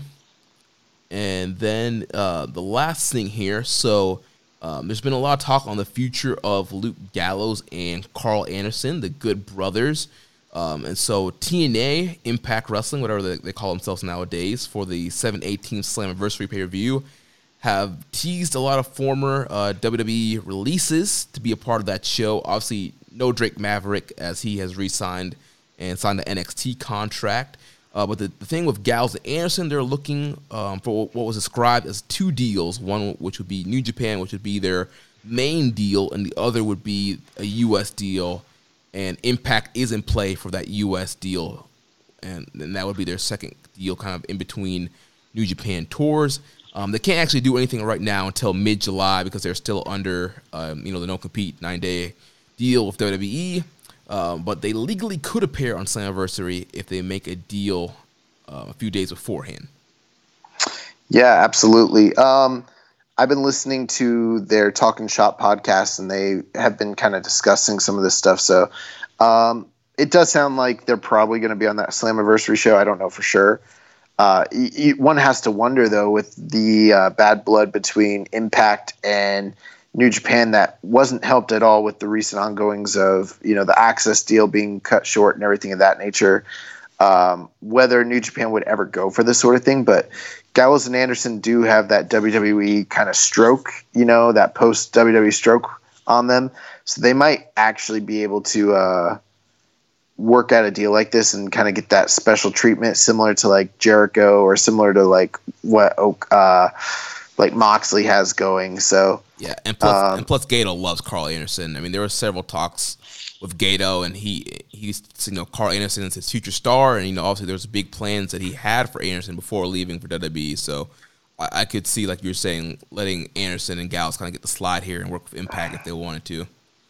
Yep, and I think that is going to do it for the news, right? Yeah, and that's going to wrap the. Sh- Actually, oh yeah, we got to do. Uh, we're, br- bringing back the recommended match of the week since we finished the final countdown, and we're no longer doing these kind of profile series on wrestlers. Um, so now we're doing an official recommended matches the week segments again. And young boy, I believe you have a recommended match for us. Yeah. So strangely enough, you actually mentioned it in the middle of the show. I think it's one because it's a match that we remember very fondly. I still feel like this is one of the most underrated uh, New Japan Cup matches of all time. It's one that I easily gave five stars when it happened, and I never, I never see anyone give this thing five stars. Everyone kind of chickens out, goes the four and three quarters, four and a half. I, I even see like fours and four and four and a quarter. But um, I'm telling you, man, this match is just incredible. It is from the New Japan Cup in 2018, night one. Big Mike Elgin versus Tomohiro Ishii, the freaking war. Oh, dude, I love that match. I remember that so well because me, you, Rich, and James, we all watched that match together. Yeah. Um, at at the old dojo, and yeah, that was just an awesome match, and just yeah, they were just going balls to the wall. That was a crazy matchup. Yeah, it's a crazy match. So that is going to do it. That's my recommended match of the week. Awesome. Well, that is going to wrap up this week's episode, Keeping It Strong Style. So good to be doing live New Japan coverage again. So next week we'll be back with uh, reviews of the first few nights of the New Japan Cup. If you enjoyed today's show, please consider making a donation by visiting socialsuplex.com slash donate and clicking on the donate button under the Keeping It Strong Style logo. Make sure you connect with us on social media. On Twitter, we are at KI Strong Style. You can follow me at Jeremy All Donovan. You can also follow us at Social Suplex. On Facebook, we are facebook.com slash social suplex. Also in the Wrestling Squared Circle Facebook group, facebook.com slash group slash Wrestling Squared Circle. On Instagram, we're at Social Suplex. On Reddit, I'm the Pro Black Guy. Josh is keeping it strong style. You can join our Discord server, Social Suplex. You can email me, Jeremy at socialsuplex.com. Uh, make sure you check out all the other shows here on the Social Suplex Podcast Network. On Sundays, we have One Nation Radio, hosted by Rich Latta and James Boyd. On Wednesday, we have the return of the Ricky and Clyde Wrestling Show from Scotland. So make sure you check that out. We also have our podcast dedicated to independent wrestling, Grown Men Watch This Shit, hosted by Jeremy Tate and Chris Bryan. On Fridays, we have Get in the Ring with Danny and Beast Mike. Saturday, we have All Things Elite with Floyd and Austin. Don't forget to subscribe and leave a rating and review. We will catch you next week on Keeping It Strong Style, the ace of podcasts. Ichiban. Thank you for listening to Keeping It Strong Style. We'll see you next time.